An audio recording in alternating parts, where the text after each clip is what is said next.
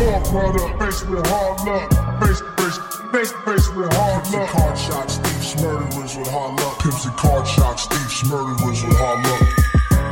Your faced with hard luck. Face, face, face, face with hard luck. card shots, thieves, murderers with hard luck. Pimps and card shots, thieves, murderers with hard luck. Good evening and welcome to the Hard Luck Show. We are direct from the Mayfair Hotel in downtown Los Angeles. It is a beautiful late afternoon evening. I want to welcome you listeners to the greatest show on earth. As usual, on my right, my partner, is Chumahan Bowen, American Indian, Southern Californian, elegant barbarian. yes. like to know. Is that it?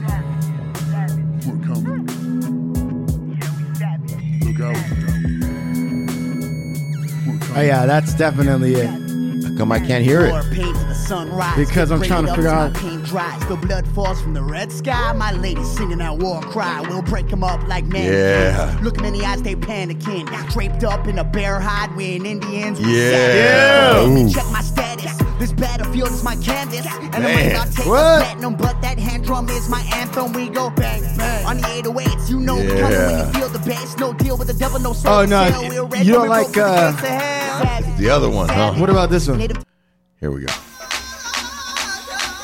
What about that one? Look at his face. I, bra- I, thought, I thought I like braided up with my with my paint drying. What happened to I'd that? like to know how interested you are in Indians, and are you interested in uh, quotes, the Red Revolution, and and power The Red of Revolution? Indian, you know, that kind of thing. Okay. Is that it? What are American people doing? It's a Indians? slightly That's different big one, but just check this one out. Indian shit. Indian rap. Reservation rap. So much money out of and it's- At first they took the land, and then they made movies about them taking the land. You know, it's uh, it's a bit mean, you know. But we always used to stick up for the Indians in Britain on movies. You know? But what's happening with India? I mean, what are they doing for them? Nothing, nada. They ain't never represent us. The U.S. Yeah. been the opposition. They always been against us. Genocide, assimilation. They murdered Yeah, us and then like it. some. You can see a war. This is the one you like. This is the one you like. Savage. man. Savage. We're coming. Is that it? Yeah. Look out. Hmm. We're coming. War paint to the sunrise. Yeah, right there. Up as my paint dries. The blood falls from the red sky. Yeah, My lady singing that that's war it. cry. That's your break 'em up jam. like I don't know about all that other stuff you're putting on. I told you this was your theme. hide, we're Indians. Well, they're gonna ride in and say. They're gonna ride in and anthem. say. And it might All not right. take us platinum, but that hand This drum guy is found. Indian rap. bang, bang. On the 808s, Savage you know we revolutionary coming when you stuff. I like it, bro. Yeah. with the devil, no Yeah, soul. well, Our, our sound man, Sean, old Blue Eyes, is not with us today.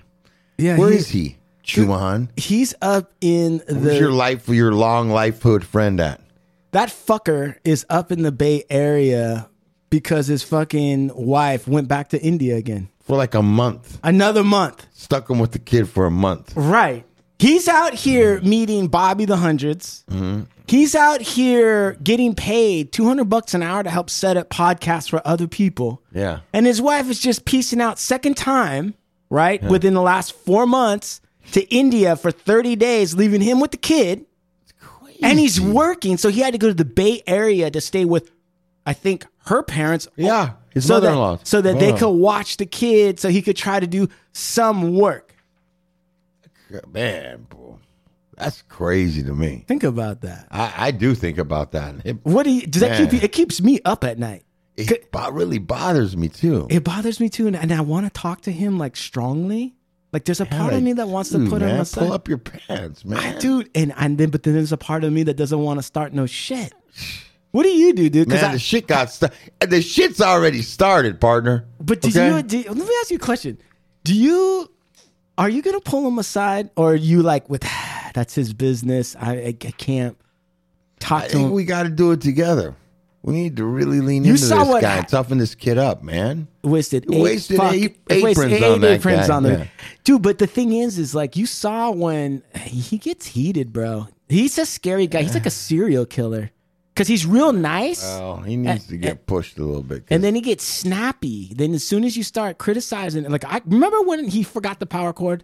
He still hates that to this day. yeah, but yet he just receives all this other stuff like it's nothing. I saw him yesterday when he handed me the equipment. It's all good. I'm gonna be up in I don't know Tehachapi.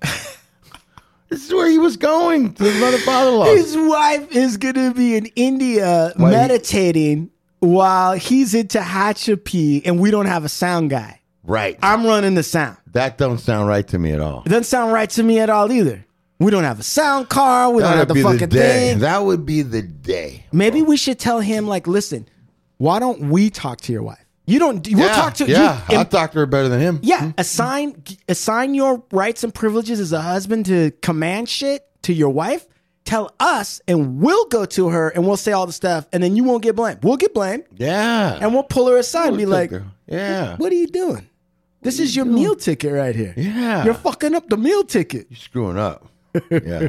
Fucking up the cha cha right now. What, what do you think is the chances that Sean's gonna let us go talk to his wife? Zero. Sean ain't gonna listen to anybody. Sean's a sadist. You know what? My guest, my guest actually knows Sean. Yep. Yep. Yep. Now, You have a guest here, and this guest, you've been talking about this guest for a while. You even told me some stories. I just think I fell in love with a couple stories I heard. I was just so his, impressed. his eyes and just this, gleamed. This, this woman's got the most beautiful smile in the world. man. She I mean, does. gorgeous teeth, just beautiful teeth, beautiful smile. Um, yeah, tell us about your friend that you're having on here. This woman that I know, uh, who's about to cry right now just because I said that, very emotional woman. We've known each other since my first year in law school, all those years ago, Concetta. Concetta, look at that. She's getting emotional. I love her. I worked for her, I worked with her, I worked alongside her. I'm her attorney. She's brought me into leadership programs. Uh, we've survived wealthy addicts together. The most addicted, drug addicted, you know, craziest, outlandish drug addicts that also rare, a rare combination, have an insane amount of money. And Concetta ran a premier sober living in Malibu.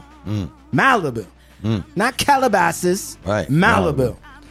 And uh, I helped her do that while I was in law school.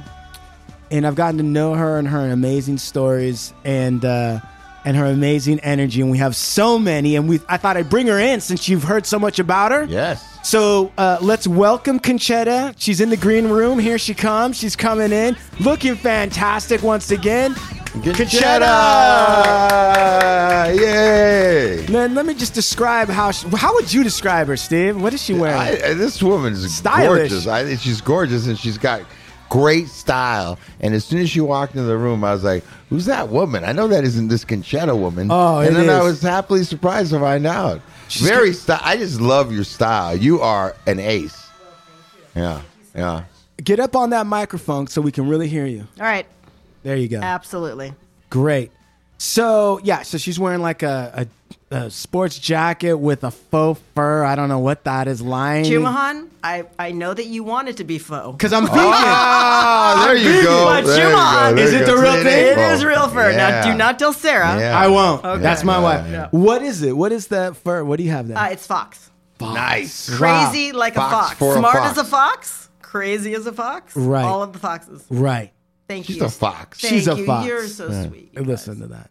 She's- Absolutely. So so amazing. Thank you. Yeah. So get closer to the mic, Concetta. You got to get in there. Don't be shy. All right. Oh, perfect. All right. So Beautiful. Concetta, uh, when did we first meet? Tell me how that went. How did that go? Well, you and I first met at a meeting in Malibu. How did that happen? We were at the meeting, the 6 a.m. meeting before you would go to school in the morning. Right. and we were down in uh, across from Pepperdine at the at the little in you know- Landry, Tom Landry, the little Tom Landry Park. yeah, the little park right there. Tom Landry Park, like Yeah, Dallas Cowboys. Tom Landry. No, no, Oh. not Tom Landry. No. Michael Landon. Yeah, Michael Landon. Oh, Michael It Landon Michael Park. Landon All Park. right, Yeah. Michael Highway to heaven. Yeah. Highway to heaven. Michael Landon. all right. Yeah, so we were there at 6 a.m. every morning, and I I fell in love with Chumahan. I was like, oh my god, this kid is amazing. Oh, he's, yeah.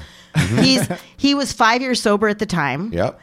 and I was like seven months sober at the time. Mm-hmm.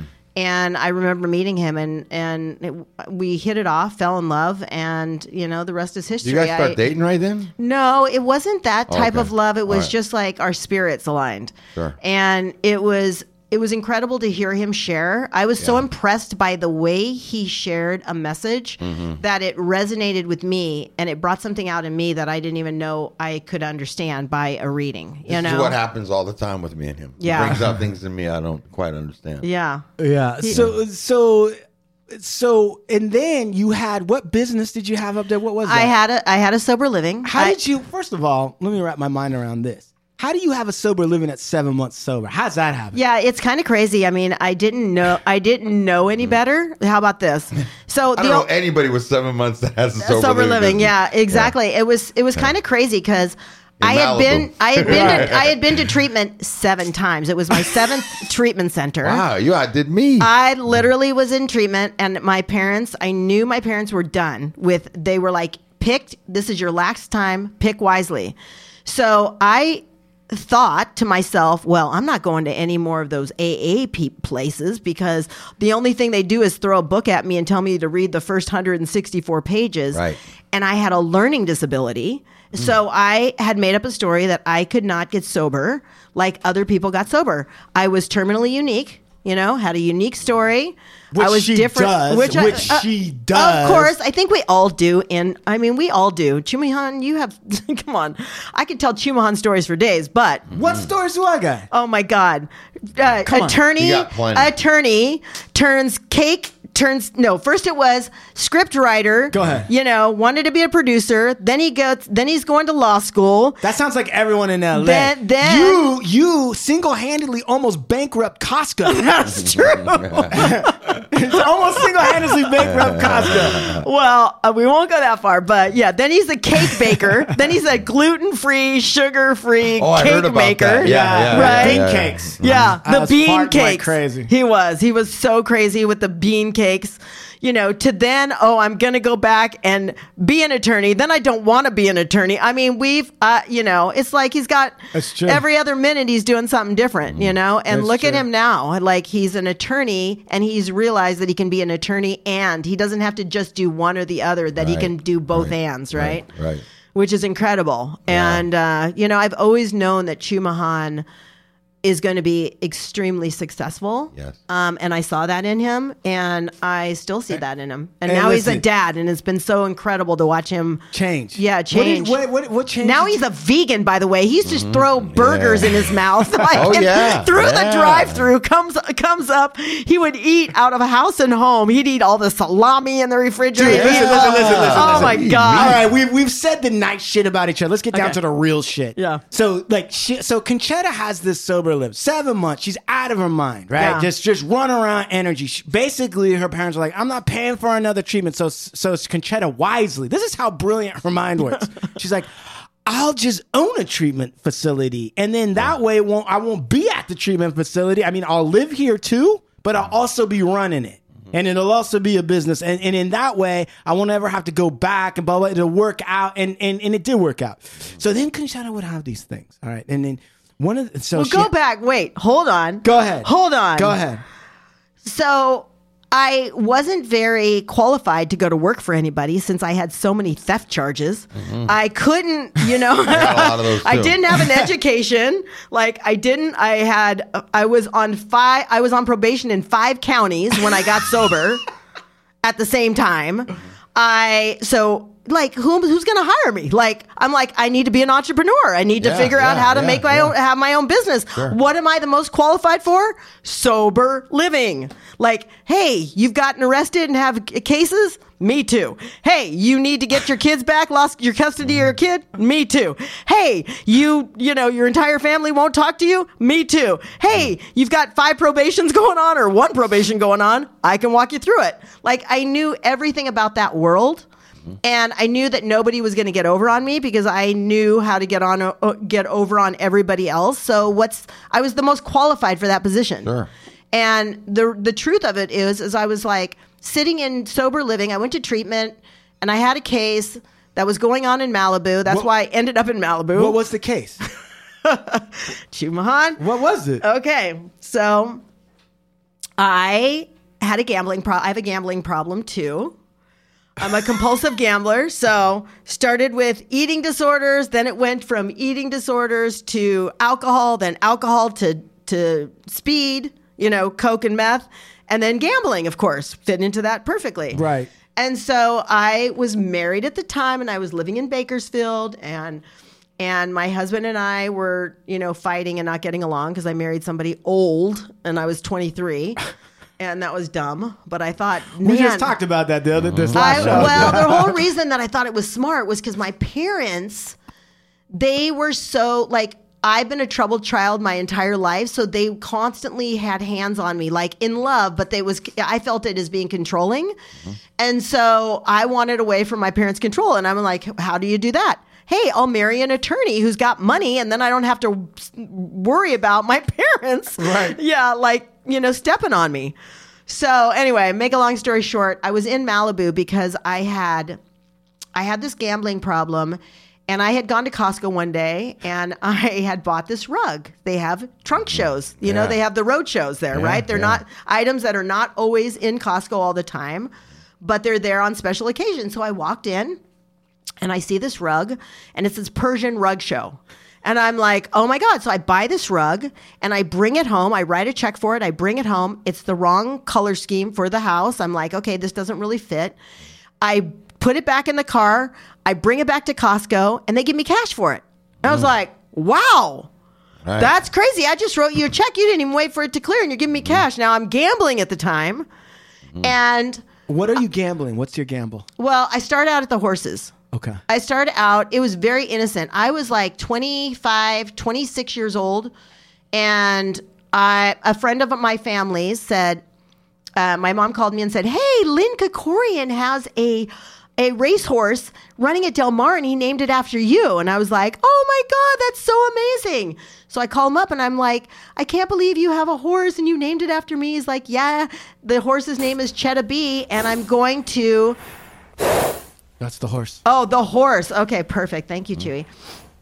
And I'm like, where do you watch these horses run? And they're like, go to the satellite wagering. Mm. So I go to satellite wagering mm-hmm. and I go in and I start playing like two dollars to place and two dollars to show and Yeah. oh and I'm like picking the names Perfectas and yeah and that, like right? oh no I'm just picking the names uh-huh. to play two dollars to place two dollars to show and my friends are my friends uh, are like you don't do that. You gotta play. You gotta play triples, and you gotta play. You know all these different ways and all this stuff. And I have no idea what I'm doing. All I'm doing is I pick the names of the horses. That seems like a nice name. I don't know what odds are. I don't know anything. By the time I left there, I b- placed a six dollar bet and it won thirty three hundred dollars. So I'm like, wow, that was Trifectas and that was of stuff. amazing. I was like, that's Yeah. amazing. How much fun. So a week later, I go in there and I pick a six, five out of six, and all it, the ticket says is go to the IRS window. And I'm like, oh, yeah. I'm like, amazing. I'm going to go to the window. And I go, hi, what did I win? Now I think they're going to tell me, like, you know, a few thousand dollars. $11,955. Crazy, right? Yeah. So I, of course, know that I'm a professional horse picker. At that moment. Yes. I'm like, Right, I you got the touch, the I- Midas Yeah. touch. I'm like 11,000? 11 grand. My husband, I tell my husband, oh my God, look at the money I won on this. On, and I, now I'm paying off my credit card that was $10,000. And look at that. I paid off my credit card and how You're a responsible genius. I am. Yeah. And I'm now getting the forms. And I'm like, to be informed, of course, I'm getting Right. the forms. Right. And I'm looking over the forms and I, I'm now studying the jockeys and I'm studying the stables and I'm studying all the things and I can't pick crap after that. Zero. So I start throwing You know what? everything. I start spending thousands of dollars on tickets. Like I'll have one ticket and I'll have every number except for two of them in a exacta, exacta or a trifecta, and it loses. And I'm like, that was a six hundred dollar ticket. Oh my god, you know. And that credit card that I'd paid off, I spent the entire eleven grand on gambling at the track. getting trying to get back, trying to win back. So okay, so you have this huge gambling problem that's ballooning out. Yeah. You're hiding it from the husband. Yeah. Okay. I'm And hiding then- it from my husband. By the way, my dad's full Italian, right?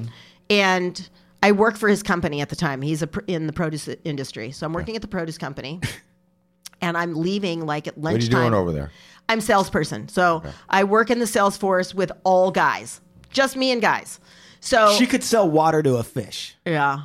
She could sell anything to anybody. Well, that's what my dad said. That's, that's why he wanted me to come work for him. It's true. But you know, think about it. I'm, I'm working with a bunch of guys, and the the customers are guys. Like we're selling produce all over the country, right? But I would leave at lunchtime, and I would run to the track, and I would place the bets, and then I would come back and check the tickets at the end of the day. Right. Yeah, my dad finds out that I'm doing this, hmm. and he goes down to the track because my husband says she's never at home with our daughter. She's at the track all the time. My tattletale husband To your Italian father. to my Italian father. right. Mm-hmm. Traditional. Yes, very traditional, like old school. Like Right. you stay married till you're dead. You know that type of old school. Yeah, and if not, I'll kill you. Right. That's the kind of conversation we have. Yeah. so what does your dad do at the track? Oh my God! He comes to the track. He walks in. He finds me, he grabs me by the arm, he pulls me outside, and he proceeds to yell at me and scream at me about the degenerates that are in there. And how dare you be hanging out with such crazy, degenerate people? Oh, this is really beautiful. And all the people at the at the wagery place are have their hands on the windows and are watching this. Like, and I'm just like so embarrassed. He goes, if I ever see that your car's down here again, and I'm gonna make sure that I know, and you're gonna be followed. If I see that this car is here again, you're gonna be in trouble. You know, and I basically, you know, what did I do? Did I stop going? Did you? Did I stop going? Did you? No. You did didn't? Not. No. You Even know what I did? that? What did you do? I parked two, two blocks away and ran. I say, Never got saw that car, painted. again. Yeah. Never saw the car there. Yeah. Never saw the car. So, So, yeah. so how does that? So how does that tie up then to uh, getting cash back for returning the false Persian So rug or I, I. I return the rug and Yeah. I get into a bind with the gambling, right? And I'm like, oh my God, what am I going to do? I've now maxed out all of our credit cards and my husband doesn't know. And by the way, I am, because he's an attorney and does pretty well, I've now um, gotten new credit cards that he doesn't even know about and forged his name on it. So oh, now I'm like, yeah, now I've got like the Discover card and I've mm. got 20 grand because our you know, we made good money, so I was able to get 20, Oh, he 20 had grand. great credit. You guys had great credit. I got 20 grand on one card and 20 grand on another card. You know, and I I, love it. maxed them out. And like, I was like, freaking, oh my God, what am I going to do? Right. The only thing How that I much could do you do- think you had maxed out all in total? Oh. Like how much was it? I mean, at that time, it was probably like 80 or 90 grand. yeah. I love it. You're committed. It doesn't matter what you're gonna Nope. do. You're like, fuck it. I'm gonna forge names and open up these fucking things. It's And gonna go all the I'm way. on meth at the time too, so that Oh, that didn't help. helps. That you know, helped, right. so at nighttime I'm home and I'm riding on the stairmaster till all times of night. You know, like literally, got to be thin. You Right. know, riding the stairmaster, cleaning the bathroom. Like he has no clue. Like what What's is he doing? Stunad? You know, what which is is he not- stupid. What's he doing? He's Sleeping? sleeping.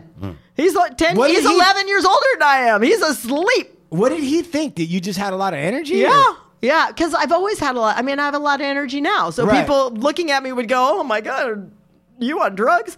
I think the meth uh, actually brought me down a notch, and so you know Does know that make sense to you, Steve? Yeah, the, the meth Yeah. does mellow me out. Yeah. Yeah. Yeah, when you have ADD. Yeah, when you have ADD, Yeah. it, it works because heroin would speed me up. See, you have that same thing. I I never did heroin, Steve, but I did meth and coke were the only two drugs that I did because I I don't know, I was scared of the others. Mm-hmm. And it, when I smoked weed, I smoked weed a couple times, and all I did was pass out at a party. I'm Right. like, What's yeah, the point of that? That what's the point? I've got Right. things to do. I've got What? Hey, t- what is it? You gotta fight it. You gotta, gotta fight. fight. But that doesn't sound like fun. What the hell are you doing? Well, tequila camera guys, tequila sunrise is down here, and he's saying you got to fight past that pass out point. yeah. But Snoop Dogg never talks about the pass out point. He Uh-uh. never mentions that. He got past it. Yeah, man, he was born past And now it. they have so many different strains that you find whatever. Yeah, you, don't know. even get tired. They Yeah. got weed that gets you pumped up. Yeah, Yeah. dude. That's uh, dude. That's why I, I don't. I even when I was out there, I didn't really smoke that much weed because I would just get. eat. I- we would eat. I, I would eat, but I'd also get very introspective. I'd start thinking about, wow, oh, dude. Oh, yeah. What kind of a loser are you? You're sitting around with loser people smoking loser weed, doing nothing, and then I'd bum out and I'd be like, I gotta get out of here. So I stopped doing it. So you're on the treadmill. You got meth. You Yep, got, got- an eighty thousand, ninety thousand dollar $90,000 credit card bill. Your old man Stunat husband is sleeping in bed, thinking he's got the most energetic wife in the world. And what happens?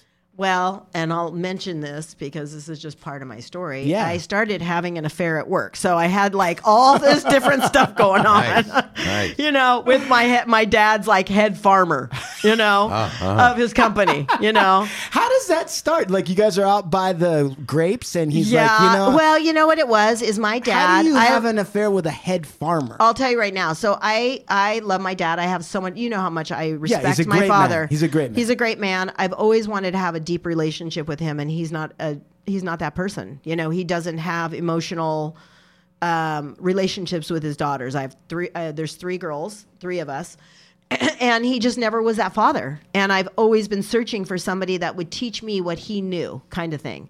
And he doesn't do that. And so I found a guy at work a substitute. a, a substitute that he was older than me too, but he also loved the sports. Like I play volleyball, I'm a sports person. Right. And we would go out and we would be on an intramural at nighttime. I would play intramural uh, volleyball with him, and then we'd go out drinking at the at at the bar. You know, of course, we're you know got a drink at the bar, and then after that, one thing started leading to another, and it started a three year. Um, Would you guys go? Would you guys go to like a, a hotel, or how did you? Or Yeah. in his office? You- Yeah, or in like the out in the office, field? out in the fi- all of did it. you you slept with him out in the field? Yeah. Get the fuck out Yeah. of here. Of course Real- they did. He's a farmer. He's a I know, farmer. but he's Yeah. the Lay on some uh, iceberg lettuce and make it happen. corn. Like, Move the corn down. Yeah. Lay all on the corn. Okay. I just can't even imagine that. Yeah. Yeah. So I had this. I had all this like shame too. That was that was You were doing all this everything. Stuff. I was doing everything. I was doing everything that was not right. You know. Right. And then I had this little girl at home that I could not stand. My husband. My husband drove me crazy. What So, what what about him drove you nuts? You know, he was like a dad. He was like my father. He was exactly like my father. He would call my dad and mother and tell them, tell like tattletale on me when he couldn't control me. And so I lost all respect for him. I was like, you are going to call my dad and mom and tell them to control your wife? Like, who the hell are you? Like, I had no respect Mm. like for he him. had no balls. no balls whatsoever. Yeah, that makes sense to me what Yeah. you're saying. It's like one thing to control your wife and be an asshole about it. It's a whole other thing if you can't do it, then you call her mom and dad. Yeah. yeah. That's a punk move, right? Yeah. That's a bitch ass move. But I, but underneath it all, there was all this shame and guilt, and you know, I knew I was doing the wrong things, and it just fed that addiction that much stronger. And it was like this whirlwind of stuff. I couldn't put enough things in my body to make myself feel good about myself because of what I was doing. I knew I was wrong. So I started. Uh, so when I went to the Costco and they gave me all that money back, and I was in this hole with the credit card.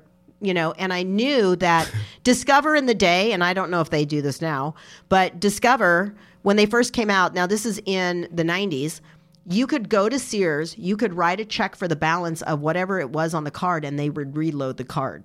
So, Okay. so I was like, okay, how am I going to get some money in the bank to write the check so they'll clear the money so I can start this process and win back all my money? My intention was not to defraud anybody. My intention was to win back the money that I lost. Genius concept. Right? It was just crazy.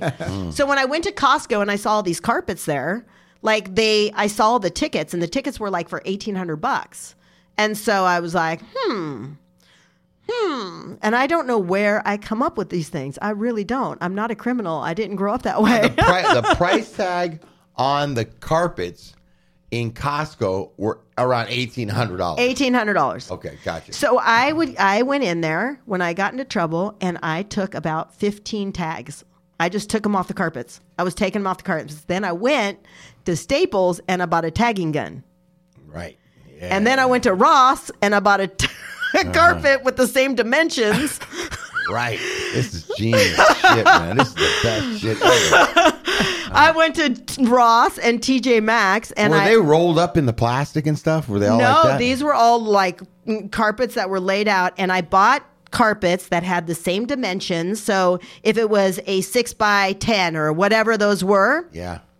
I would look for the six by tens. I'd buy it at Ross for a hundred and thirty. $14.99. No, hundred and thirty bucks. It would be a nice or Home Depot. I'd go and bet, get one for one hundred and fifty there. Yeah. I'd tag it. Take it back. Now, I had to make sure the roadshow wasn't at that Costco. So I had a list of every Costco up and down Southern California, Northern California.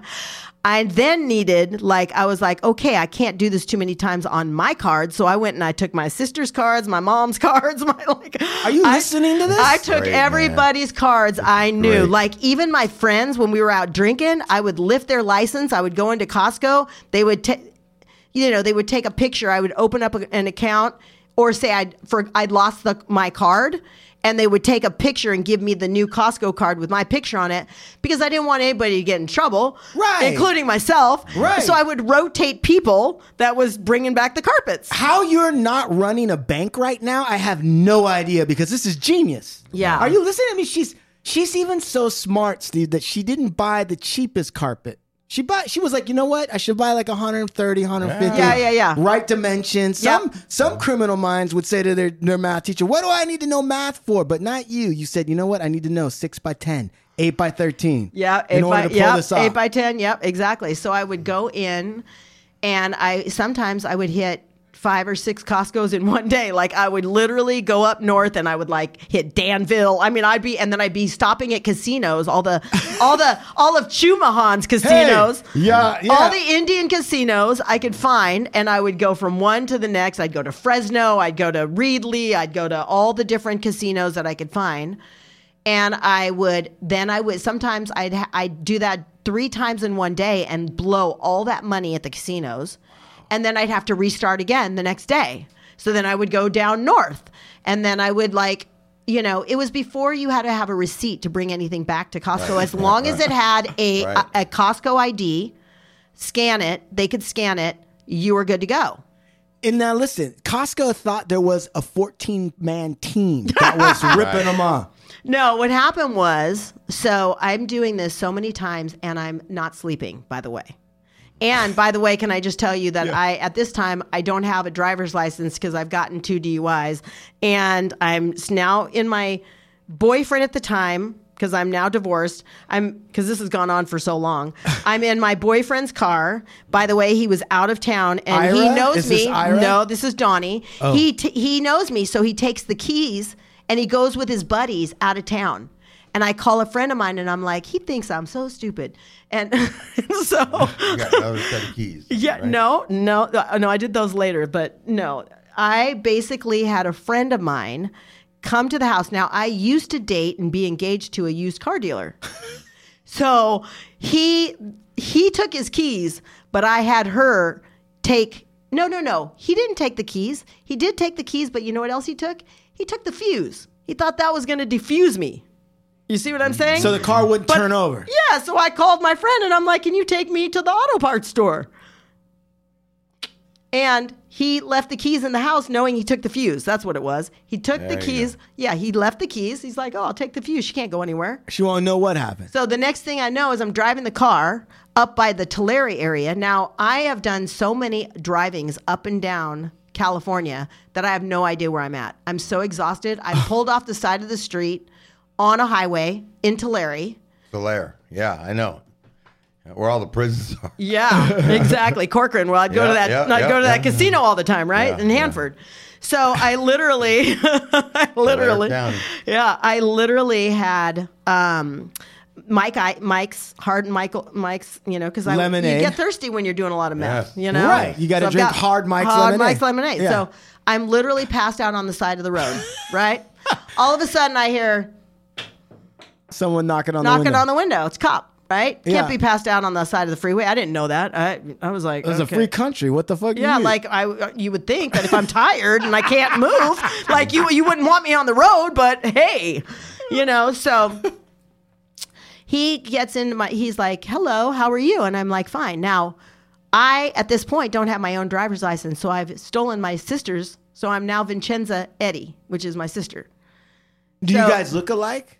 No, but I don't have to because I went to the DMV and just got my own picture on the her ID. See what I mean? Mm-hmm. The genius. Yeah, but the problem with that is, Yeah, and I'll what's the show you problem? how the genius going to bite you in the ass in the end. Go ahead. So, and that was another reason why I got her ID because I was gambling, and my dad had bought my hus- my my daughter and I a house to live in, so we wouldn't be homeless. But he wouldn't put it in my name because of my gambling problem, so he put it in my sister's name. So I was getting all these refis in the mail. so I got her ID, thinking that I'm just gonna have a little money, extra money, Yeah, yeah, yeah, yeah, and refi some shit, you know. and so it didn't work out so well. So anyway, lots of things like that that I did. I So, just, what, was so how did they nab you? What did the cop do? so he goes, he asks me some questions, and he sees the bottle of of Mike's empty Hard Mike's, you know, and he's like, "Hey, um, how are you?" And I'm like, uh, "I'm really tired." And he's like, "Well, whose bottles of of?" And I was like, "You know what? They were my friends. My friend was in the car earlier, and those were hers." And he's like, "Really?" He goes, "Do you have some ID, please?" So I pull out Vincenza's Yeah, ID, your sister. which looks like me, so it's my picture. And he goes, "Give me a minute." So he goes and he runs the ID, Yeah. and it comes back, AKA Concetta Bruce, because I did my thumbprint. And you can't, when the scanners, they're scanning it, and it's like, huh, the guy's scratching his head. He has no idea what's going on. He's like, that's so weird. Like, I don't understand. So he calls for backup. So, you know how you're, when you're on the side of the road and you're in trouble and you see somebody and you go, wow, those people really must have done something wrong because now the cop cars are stacking behind them? Right. Back up. backup. So now I've got a backup. Then he asked me, he's like, "Can you get out of the car, please?" And I'm like, "Sure." So I get out of the car, and none of my stories making making is making sense. Like I'm babbling. I'm so exhausted. I've been on a run for five days, no sleep. I can't even make the story make sense. So he's he's basically like, okay, we need more backup. So more backup comes. Literally, there's four cars by the time we're done For like a 120 pound woman. for a 120 pound woman. And he, they start going through my car and they're like, why do you have so many Costco things? and then they go through the, the, the console of my car and I have all these different Costco cards with all these different people's names, but it's all got my picture. Right. They're like, what is going on? And I literally knew that I couldn't keep this straight anymore. I was like losing it. I was like, ah, ah, ah, ah. Anyway, they end up hauling me in and they sit me in a long table with like five cops, five sheriff's office officers. They arrest me. Oh, they call my friend Michelle. And they go, by the way, do you know a Vincenza Eddy? And they're like, she's like, yeah, that's my best friend's sister. Oh, and they're like, well, why would she have your ID? And she's like, you know what? I bet you that's not my my best friend's sister. I bet you that's my best friend. So Uh, they that started. sounds like Concetta. So, yep. So they started unwinding it all. So then they haul me in and, you know, they give me bail by the time, but I bailed myself out because I had so much money on me from the casino to go into the casinos that I literally had them at a table and they're like, so tell me what's going on. And I'm like, I have a bad gambling problem. And I, cause I had all these, I had all these IRS bills that I had won at the casinos. I won like 25 grand. I won 50 grand in one night. And I and I had all these stacks of IRS bills, you know, like from the casinos when you win. Yeah. But I used Vincenza's name and my my social and her social and my ID so I wouldn't get have to pay taxes. So I, I was doing I was doing tax fraud too. So not only did I defraud the DMV, defraud the IRS, like I I was just incredibly, you know, I was doing this. So I told them what I was doing. I said, "Here's what's going on." You just confessed. I confess. I confess. And they are like sitting there with their, uh, literally, their mouths were open. They were Right. like, you impressed them. oh my God, you should write a book. Right. No, don't do it because, like, you'll give too many people ideas. And I'm like, I don't even know how I came up with these ideas. I really don't. I have no clue how this all You all. have a devious. I'm going to tell you the truth, and I'm going to say it straight to your face. You have a devious mind. You have a devious mind. It's not evil. I know. But you have a devious mind. Yeah, I know. And I think it comes from my childhood of not, you know, when I was young, I would cheat on in school because I had a learning disability and I learned how to navigate by being dishonest and cheat and just navigate that. How you would know? you? What was the greatest cheating caper you ever did? Oh, I just uh, one time I literally put took somebody's test and crossed her name. I collected all the papers and I crossed her name off of it. My my name on it. That wasn't very smart though. They know. Like, hello, the straight A girl. You took the straight A girl's paper. Oh my your name on god! it. Looks like Concetta got hundred percent this Yeah, week. That like terrible, sense. terrible. That was like when I was young. Like that was like when in fourth grade. So I mean, this is kind of behavior had been going on for a long time. Right. So essentially, what you're saying is, is that you were cheating from an early age, and you failed a couple times, but learned your lesson, kept going past it, and learned how to be better and better and better Yeah. at a devious mind, and Yeah. eventually, you became so successful that eventually. Even though they arrested you, seven cops gave you advice that you should publish a book. Yeah, and they they literally I got out. I got out. They impounded the car because obviously it was my boyfriend's car and I didn't have a driver's license. right.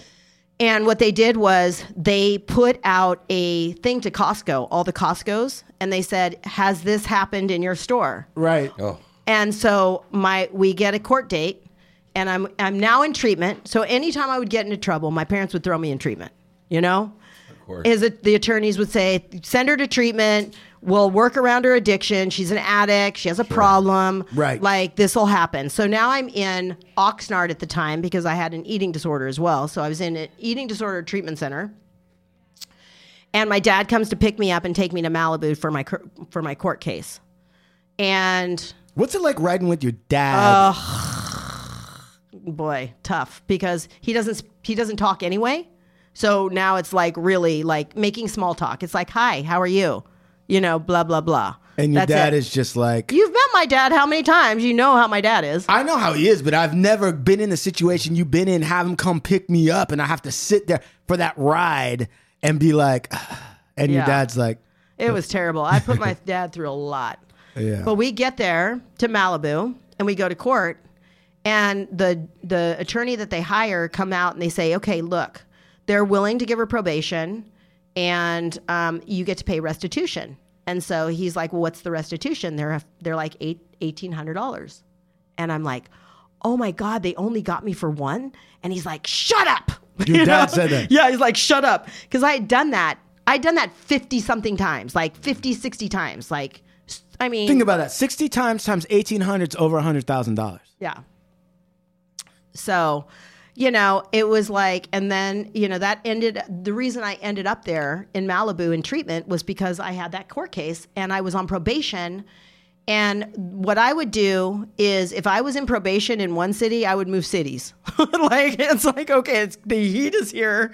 And in those days, now they do things much differently. In those days, they didn't check all the different jurisdictions. Yeah, you know, you know what I mean. They didn't have a file like you couldn't. They didn't have that where they would send out a, a you know, hey, is this person been in trouble in your county or whatever? Right. They didn't communicate as much. They didn't communicate as much. Now you could not get away with any of that, you know. Right. But in those days, I I could. Right. So I would get in. I would get arrested in in Kings County, you know, at the casino there. Dropped a little meth accidentally in the parking lot, Yeah. smoking Right. in front of them. Yeah. you know those types of things, and um, and so I got arrested in Kings County, in Kern County, in Santa Barbara County, San Luis Obispo County, um, Malibu County. So I'm going back. I'm literally living in in San Luis Obispo County at the time, and I'm going to to court in Malibu every six months just for a check in. And they would say, "How is everything?" I'd literally be getting high the entire way up there. Everything's great, Judge. You know, and okay, you see how I dress. I would dress like this, and I would look respectful, and you know, And you're a a woman. and I'm a woman, and Steve, Steve, could you get away with that? nope. Yeah. Nope. nope. yeah. Tequila Sunrise wouldn't get away with that. No, but I would literally, they would look at me and then they would look at all the charges and they would go, huh? Like they would scratch their head, like Right. kind of like those cops did when they were sitting Right. there.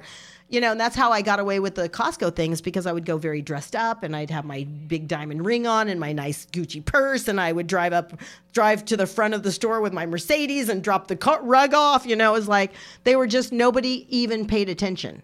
You know what's interesting about that, Steve? We were just talking to Romina and uh, LA about the fact that some people though they seem like they're wearing the nice clothes and they're doing all this other stuff. They might be in as much pain and as much anxiety and as much trouble as someone who's not doing all that stuff. And this and, and Concetta's an example of that, where she's got how many plates do you have spinning in order to keep this oh, shit together? so many, so many, you know, and you know, there was just so many more things. I mean, it was like I would. And so then you just and so okay, so that all I settles- constantly would be getting in trouble for stealing because I was trying to feed my addictions. It wasn't even my meth addiction that it was causing me to steal. Right. I could afford the meth addiction. I couldn't afford the gambling. The gambling at the at the degree that I was doing. What? It's so at, at the mm. highest point, at the worst point, Yeah. what did the gambling get to?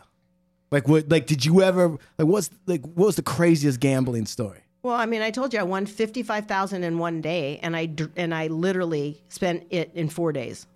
Fifty-five thousand. Yeah. Fifty-five thousand in one day. Yeah. And then let me ask you this. Okay, so all that settles down a little bit, Yeah. right? And you're in Malibu. Yeah. Well, I go to I go to yeah I go to I go to um, court. I go to court again. 'Kay. And the judge says, "Hey, do you want to get off probation? You've been doing so well." now, this judge was Judge Mira. Do you know who Judge Mira is? He's the same guy that sentenced Robert Downey Jr. All and right. kept giving him chances and chances. He's After he also- like got drunk and he's was in also in else- recovery. Yeah, he's Yeah, also yeah. in recovery. So he Right. had a heart for people in recovery. So he kept giving me, you know, like chances. Chances. Right? so I go up and he's like, "Would you like to get off of probation early? You you've seen like you've been doing really great." And I'm like, "Awesome." And he's like, "How about your the next time you come is on your birthday? How about if we do that?" And I'm like, "Perfect." So I'm standing there in front of the courtroom and they decide that they need to in order to let me off probation early, they have to run a run a sheet in all the counties. Oh. Oh, you want to say oh. Came back that I had been arrested 10 more times. and yeah, he like literally lost his sh- shit, you know. Nice Judge Mira, Nice who Judge gave Mira. Robert Downey Jr. plenty of chances, even when he Tons. got drunk and Yep. woke up in other people's beds, Beds, yep, right? yep. Concetta is the one person that pissed that judge off. Yeah, it was like, and you know, of course, I'm like, look, I need to go to treatment again, obviously. And I had told my parents that I, hadn't even, I stopped telling my parents that I got arrested because after ti- time three, they were like, don't ever call us from a jail cell again, right? That type of thing. Right. so I stopped calling them and I just figured shit out myself. Right. You know, I never did any time. The most I did was like 30 days in jail, but I would always manage to get myself out, fall in love with a guy, the cross dresser that got me out of jail. Remember I told you that story about I don't think so. Oh my Why? god. You fell in love with a cross dresser. Oh my god. And got out of jail? I literally went to I was working in Pismo. This is kind of all ties in together. I was working in Pismo and I was I went to go for a job interview and the guy owned a he owned a liquor store, meat store and it was uh, you know it was a liquor and meat store. And so we he was a butcher butcher you know. And he would have the food in the case you know and I love to cook. Right. so I went in there and I needed a job, and I was like, "Hey, um, do you have any openings?" He's like, "Why don't you cook something for me?" So I cooked something for him. He fell in love with my food, and he hired me on the spot. And she cooks amazing Italian food. Yeah. Fresh, So- big. She can, can fucking cook for a, a fucking army. Yeah. So I was cooking in this deli. It was called um, Culinary Spirits in Pismo. So I was living in Pismo now, and I'm cooking, and I'm never sitting down. Right. Like never sitting down. I'm Right. washing the dishes. I'm doing all the things. I'm like, and he's like, "Hey, Concetta." Like my third day, he's like, "I need you to do me a favor. I need you to go take a drug test." I was like, "Huh?" And he's like, "Yeah, it's part of our hire." Like He knew. he knew. He could tell. No He one could- works that hard. He could tell he's like, and I go, okay, when would you like me to do that? And he's like, now. And I was like, oh, okay. So I start like going out the door and he's like, gotcha. He goes, a fellow meth head knows a meth head. Like, I know you. so he literally, I had, I had the perfect job. Like, I had a boss that was getting high. We were getting high together. He was married right. and he had all the booze because it was a liquor store. We had all the booze we wanted. We had all the meth we wanted. And we had all the cash we wanted. Like, I'm like, this is awesome. Like you finally arrived. Like, and I was dating Ira at the time. Right. Right? Right. Dating Ira at the time, and It's Ira had no job, and I'm like, dude, you've got to get something going on. And he's like, he's like dealing, he's like dealing out of the house that my parents are paying for, Oh my god. and I'm like, you Oh cannot deal in my house. If your dad, I'm on probation. he's the and he's the nice one. Oh, yeah. he's the one they like. yeah, Right, he's the one that they're like, oh, this guy will never do anything wrong, and he's dealing out of the house that they're paying dealing for. out of the house. So I would I would hear from my neighbors like, Ira's dealing out of your house. You're gonna get into trouble, and so I would come home and rip him and like all this stuff. And then- Listen, listen, Ira, you need to get a real job where you could smoke meth at work. That's Look at what. I've done. See what I'm doing? I'm drinking and smoking at work. I'm not taking it to the house. You need to be responsible like me. And I met Ira because I was in treatment at, at- I was at treat listen, I was at treatment in Ojai at the eating disorder clinic and then afterwards they decided to hire me and I was stealing people's credit cards. Like like yeah, I mean it was you know, I mean I was just absolutely that broken. Like I mean, do you understand the level of brokenness that you have to have? So when Mira gets me up there and I'm now in trouble and I'm like, you know, I, I tell my parents what stopped it for me, Steve, is I went to my parents' 50th anniversary. My daughter was taken away from me when she was 13. She's now 16. And they would clean me up, bring me home, clean me up, you know, put a new dress on me, do my hair, put some makeup on, and, you know, I'd take family photos and then they'd send me back in a car. You know, that's what they would do when I was living in Persona non gratis. Yeah, yeah, literally. Like clean it up, clean it up. Like, you know, we won't really acknowledge it. But when I got to the house and I saw my daughter, and at the, I'd seen her over the years. It wasn't that I never saw her, but I really saw her. Like it was a, it was a moment of clarity, and I was like, oh my gosh, this woman is a, is a, she's a woman now. Right. And so she says, Why are you crying? And I said, Because you're a beautiful young woman. And I have nothing to do with it. Like, uh, unbelievable. And I just start bawling. And she's like, Well, mom, if you would get your shit together, we could be a family. And I go, I don't know how to do that. It was the first moment I decided to be honest because I, I, I was shucking and jiving all the time. I was never getting high. My parents Right. would, you know, come over with a drug test. And I would have some little girl's pee from next door. Right. You know, like I would figure out how to. I mean, I was always doing the wrong thing, never honest. Right. And I was just honest. And I said, I don't know how to do that. I said, I'm still using drugs. And I don't know how to do that. And so what did parents, it feel like to actually be that honest with your daughter? Like, well, how does it feel to have that role reversal? I mean, that's a role reversal in a sense. You- Yeah. I you're mean, ta- you're you're actually confessing the truth to your daughter, and she's younger than you. yeah. How does that feel? You know, at the time, I was just so broken. I was so tired. You know, I was 41 years old, and I was like, this is never going to end. Like, I had tried to kill, kill myself three times really seriously. You know about that one. I drove my car off a cliff. I tried pills. I tried ending my life so many times, and that didn't work. So I was in this weird space of I can't live and I can't die and I'm never ever going to get sober. Like, how is this ever going to be different? So it was just that moment of clarity that really kind of shifted for me. And so my parents, after the after the next day, they had like a brunch or whatever, and my cousins were all there, and they were like, "Oh my God, aren't you so excited that you're going to you're going to Hawaii for Christmas?" And I look at my mom and I'm like, "We're going to Hawaii for Christmas," and she looks at me and she goes we're all going to Hawaii and you're not invited. And it was the first time I was never included, like I wasn't going to be with my family for a holiday. So, like, I was never really there anyway, you know, but I wasn't going to be physically there. And so I wasn't going to spend Christmas with my daughter, you know, or my family. And so I was like, oh my God. She goes, but if you want to go to treatment one more time, this will be the last time and we'll pay for it. So pick wisely. So I was like, okay, pick wisely.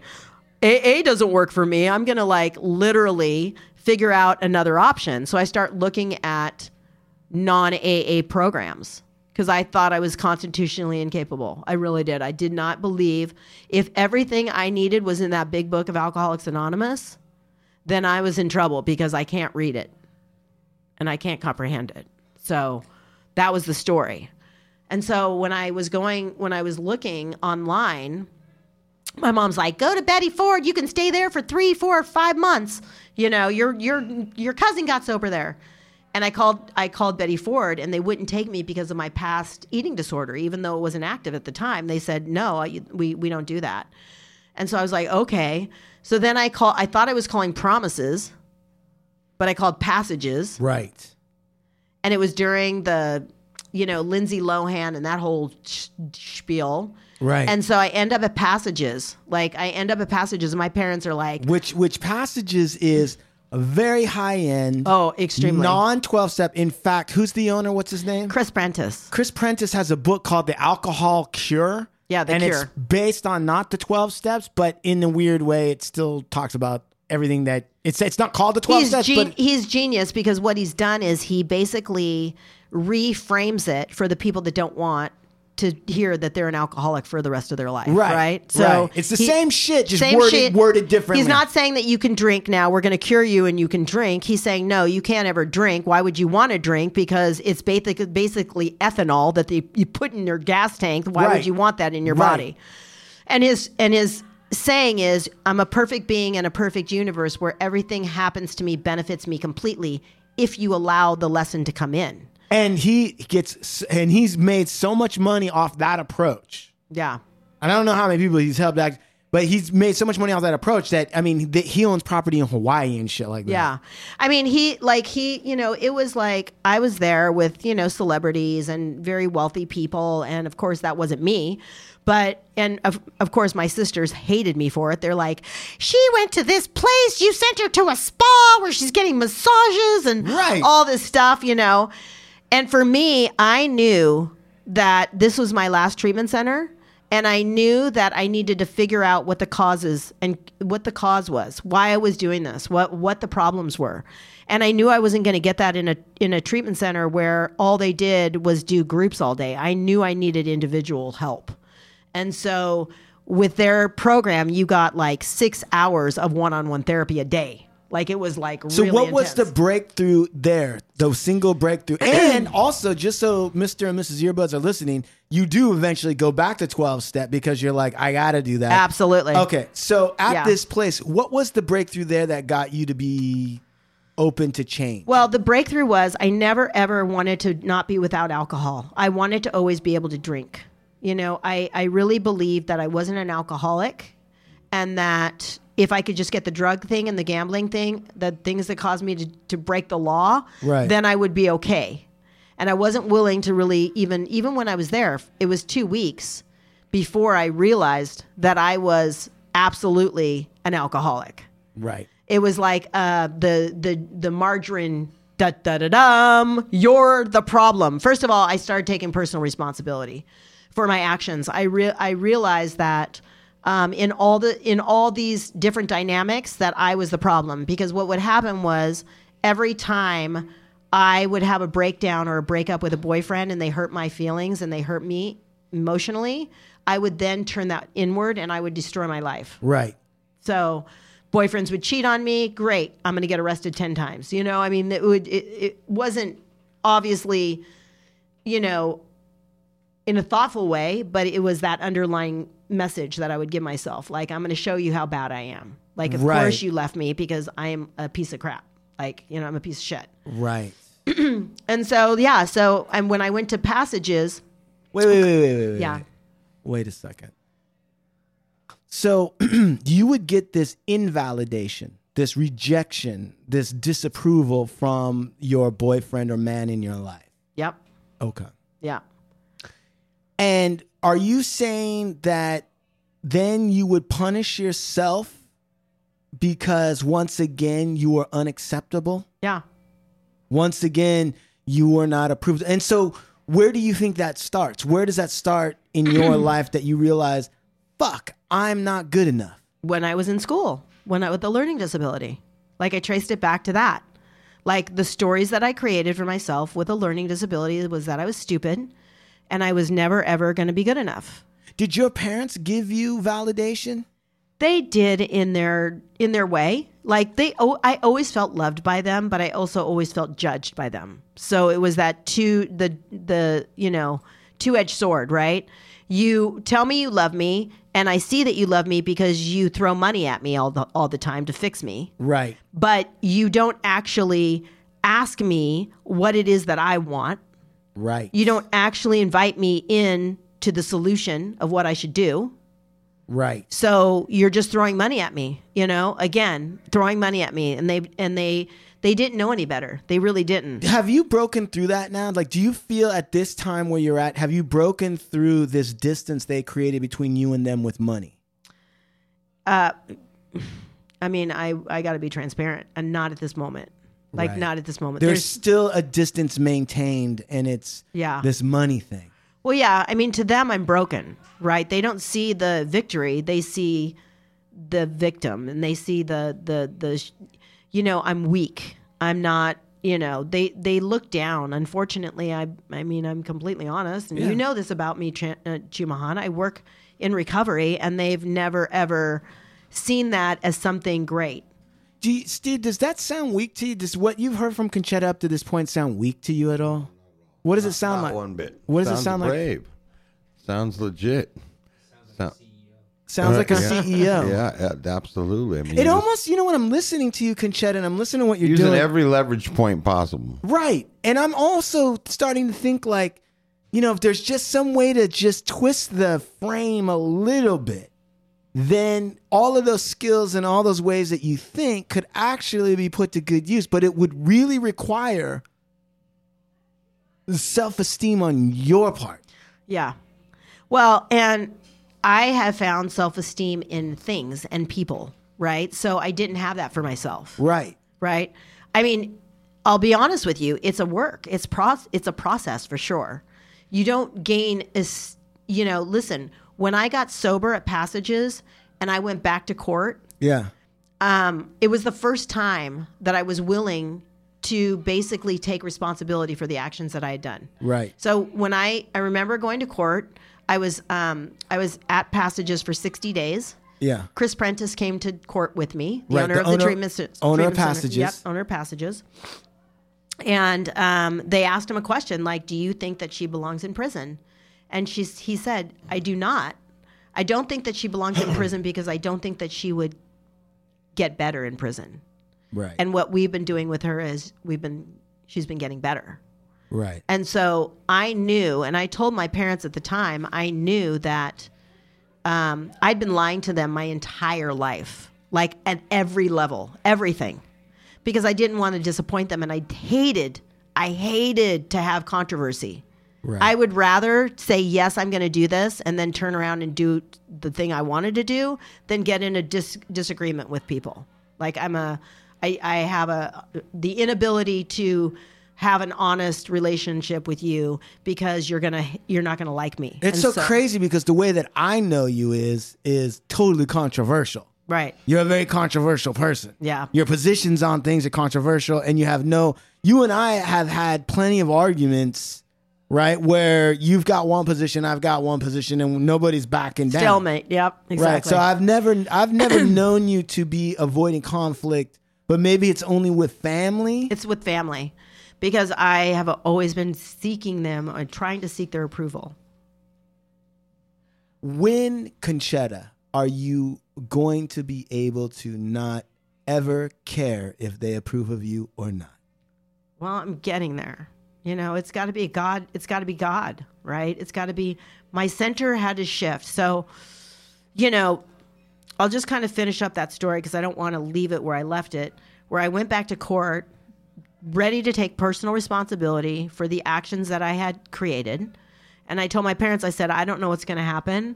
I'm probably going to go to prison for three years because it was a three. It was basically a three year sentence. They said, "Yeah, we'll let you go to treatment, but when you come back, you're going to do time." And so when I came back, the let me tell you, the district attorney was gun, gunning for me so bad. Oh, he hated me. He was arguing there is treatment in prison, judge. There is no reason she gets to go to a a, a, a treatment center. This is bullshit, you know, Yeah. and all this stuff. So he's fighting. So I go back now, and I'm in front of them, and now they've switched positions. Now Judge Mira is like, you know what? I can't take another chance on you. Like this is this has been going on for too long. And the district attorney said, "You know what, judge? I think we should give her one more chance." So it was like people we were all like, "What?" Some You kind know. of like God universe shot. It was a God shot. It was God knowing that I had truly shifted the internal dialogue and the and that I was committed because I was committed. I was I was clear that I wasn't going to do anything anymore, and I was clear that I was going to be a reputable person in this world. I think, I think the, the universe gets behind that, realigns when there's a real internal shift. You know what I'm? I think it has the power to make other things shift. You know? Yeah. Yeah. It did. I mean, it, it absolutely, it was like, it- I mean, people's jaw dropped. Like the district, like my friends that had come to support me from treatment were like, what? what but just happened? I could really, I'm believe a firm believer in even that in like, um, like, like with business, right? Go ahead. Our decision to do something, Yeah. the universe is going to have to. The, uh, the universe is already conspiring to support it, and once we decide, then the universe is just going to get figure out where it needs to be in order for that to happen. And I think that happens inside and internally. I really think that it's all conducted from in here. Yeah. I mean, really I, believe I, I. I agree with you, Stephen. I think that for me, after that, I went to sober living and I had to clean up my record, right? I, I was, I still had all those probations that I had to go through and walk through. And, and Right. I, I was on Prop 36 in two counties and, and they aligned them. So I could only, I only had to do them in Ventura County. But like I had to clean up a lot of stuff and I was in sober living for about three months. So we basically we're going to go first full circle to where we started this conversation. How does someone with seven months own a treatment, own, own a sober living? I was like, Chris Prentiss. I told him, you know, he had these bands that he would that you put on your wrist because he wanted to, you to snap them to wake, kind of like get you into the present. Al sign shit. Yeah, Al Sign Yeah. shit. She Exactly. knows- I know Al Yeah, Sign, Yeah, yeah. we know Al. Yeah. But rest his soul. He's not here Yes, anymore. yeah. Yeah, so he basically wanted to get you present. So he'd he'd say anytime you feel like you're drifting or whatever, snap yourself to bring you back to the now. And on the bands it said it's perfect on it. As it's perfect. We live in a perfect universe, right? If you choose to look at it that way. if way. you choose to look at everything as a lesson, then you learn and you learn from it, then it is a lesson. And if you do not, then you keep learning that lesson over and over again. And I could understand that. Like, this was the first time I was like, wow, I get it. I get that. So when I went to Ojai and I went to sober living, which is so bizarre, but anyway, I was living in a sober living and my parents were paying a lot of money for at this sober living. And I was like, man, I could do this a lot better. Like, I have been to seven treatment centers. I know what sober people need, and You could provide it better. I can provide it better. she was in the master's program. I literally was in the mm-hmm. master's program. And when mm-hmm. I told Chris Prentiss, he goes, Great. I think that's awesome. And my dad's like, Don't be ridiculous. You have to go work in a facility. You don't know anything about doing this. And I'm like, and he's like, and Chris Prentiss was like, She knows everything about it. It's been her life. Like, of course she does. Like, she's the perfect person to do it. And she, Did your dad listen to Chris Prentiss? no, he didn't. He like, you know, my dad had an opinion of me, which is sad. Makes me sad, but I gave him that that I gave him that dialogue. Like You showed up. You I showed up. disappointed him every time. Yeah. Yeah. He was trying to help me and save my life and I would embarrass him in his company, having an affair. You know, I kept embarrassing him. Right. Like he, didn't, he- he didn't come up with these ideas out of the blue. no. Okay. Right. But but actually, in a, in another way though, right? When we were talking about that distance in the family, it Yep. sounds like you were trying to get his attention. Yeah. Well, I mean, I got it. He didn't want to have anything to do with me. I mean, when I drove that car off the cliff, that was kind of like, you know, he didn't talk to me for an entire year. It was a brand new Mercedes Benz. It wasn't even our car. I was, it was in a loaner, and his best friend owned the Mercedes dealership. Yeah, but you were in such a frame of mind that you were willing to drive off a cliff. yeah, drive off a 2,700 foot cliff and not get a scratch on me. Like it was like unbelievable. I was like, "Are you kidding me?" And you were mad that you didn't die. Of course I was. I dropped 400 feet into like a, a tree that was basically God's hand, is the metaphor that I can come up with now because it was literally God holding me and not letting me and going, nope, you don't get to die. I you don't. drove you- off a cliff and you a tree caught you. Caught, tree caught me, suspended me in air. Not one scratch. Not not even a. I couldn't even claim a, a a airbag burn because the car was facing down this way, I was seatbelted in, and the and the airbags went straight up, so I couldn't even get burned and be and have some sympathy. Right. I'm was you. like, oh shit, I'm in a lot of trouble now.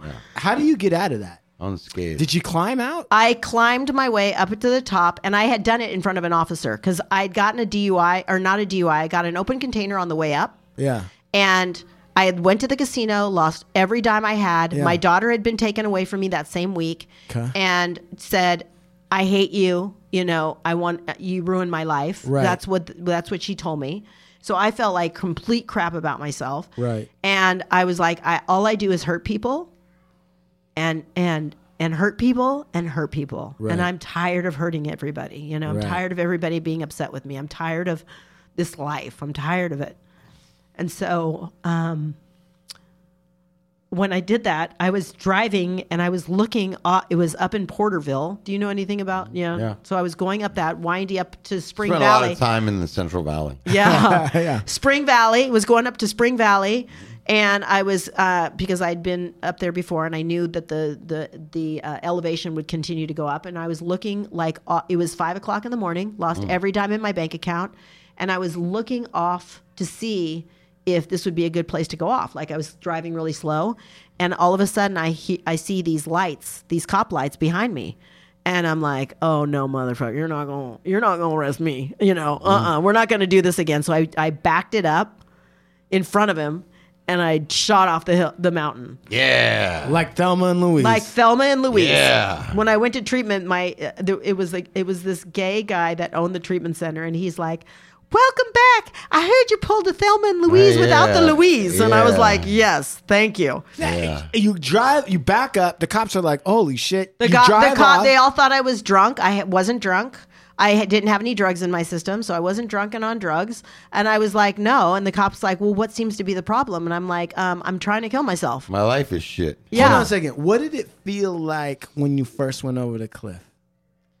I mean, I thought I didn't have much thought. Is like, finally, this is going to be over. Like, it was a relief.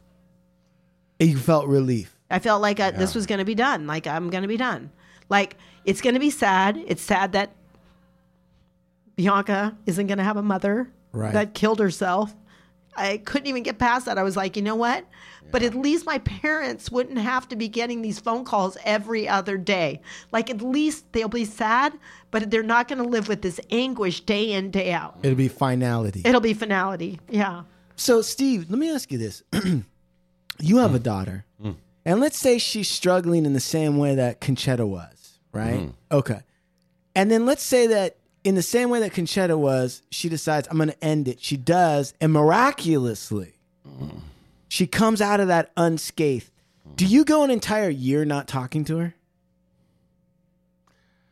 Mm, I me? Yeah, I'm asking I, you. I wouldn't, but I, um, I'm probably a very different person than her dad is. Yeah. How so?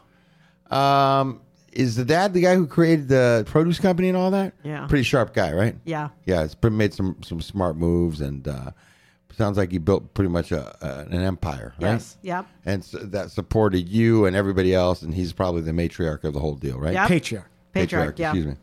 Yeah, me and him are two different dudes. Yeah, but so what are you saying though? I don't get that. Is that I mean, I understand that you just laid out the stats, but what's the theory behind it? What are you saying? Well, his, her dad, for one, probably didn't suffer with the alcoholism and the depression and the types of things that she went through. That if Sophia went through, I've gone through. You understand. Right. The other thing is, um, the other thing is, um, what I was going to say was, yeah. So I come from a different place from that. Her dad seems, um, like he has some semblance about him, but he may not be the same type of person. If he can't under, if he's coming from a whole different place, a business mind, and you know, he's things are in order, and he's still trying to help out and make it happen and she just isn't you know not receptive. She just can't pull it off and he doesn't know what alcoholism then then no he's, he's not. So if i were her dad i would probably be the same way. Maybe not talk to you for a year maybe that would be It was like the straw. sense- yeah It was the straw. It was kind of like the straw that broke the case. It was embarrassing again. Again, Mm-hmm. I've embarrassed him You know, my parents are that old school people that basically say, don't go out of the house and embarrass us. We have a name in this town. Right. And we lived in Bakersfield. It was a small town. And so we kept I kept embarrassing him. I ended up in the paper, arrested. You know, that's embarrassing. You know, my mom is in church every single day, lighting candles, you know, Catholic. And here, you know, it started for me when I was 16. Hold on. Or 14. I get all that, and I understand what you're saying, Steve. So, okay, let's say he's an old school person and he's from a Mm-hmm. different whatever, and as a result, he doesn't understand it, Yep. right? He just thinks that you're being weak, Yeah. right? You're just being weak. Yep. Okay. I guess what I'm having a hard, what's bump, what I'm bumping up against is I understand not speaking to you when you go to prison for fucking around again one more time. Why? Be- okay. Why, bro? Okay, I'm gonna tell you why. Why? Okay. Because I'm not saying I would do that, but I would understand that more because she's still alive. She's still alive to learn a lesson. Yeah, lesson. but she was breaking the law. yeah, but you know what? She yeah, okay, she's breaking the law and she's done it a million times, right? And I got tired of it. And it keeps getting worse. So then I think now's the time for tough love. Maybe you got well, you got an opinion about that. What is it? It just sounds like you're always wanting to jump on it just because you're different than how other people are. Like the dude might have not done nothing wrong. That might have been his best way of loving her and showing her Dude. that trying to get her attention. Well, I- listen, I don't think the guy did I'm- anything wrong. I'm not necessarily. saying he did anything wrong, but I'm just saying I'm not being honest if I don't feel like it doesn't take a mental giant, doesn't take a genius.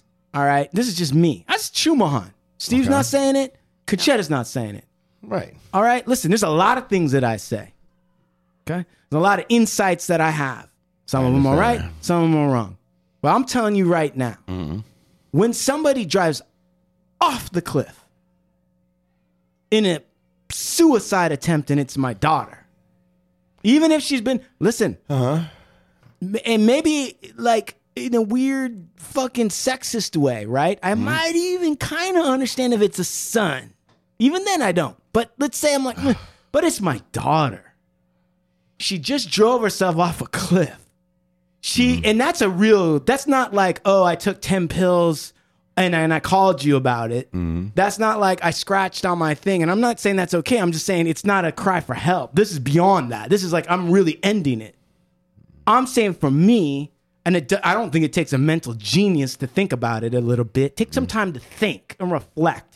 It's not just black or white. I would, say, especially if you built an empire, you have some ability to reflect. Mm-hmm. I would sit and think that, like, I would be like, that might not be the time for a year of silence. That's, all I'm that's- saying. Yeah. You think Yeah, that's I mean- crazy? You think I- I, am I- over the top saying no, that? I just don't. I just don't. a man with experience who go? Did your dad go to church? Yep. Okay, he goes to church. Does he know the story of Christ? He knows the story of Christ. And what? And, and what did Christ do? What was took- Christ? What did he do? What do you mean? He took every every one of our sins, and he took the brunt for everything. Right. for So us I'm, we I'm not could- even a Christian. so forgiven. I'm not even a Christian, but But I, Christianity doesn't have anything to do with it- what we're talking about. Yeah, it does because what I'm saying is it's, it's in his mind.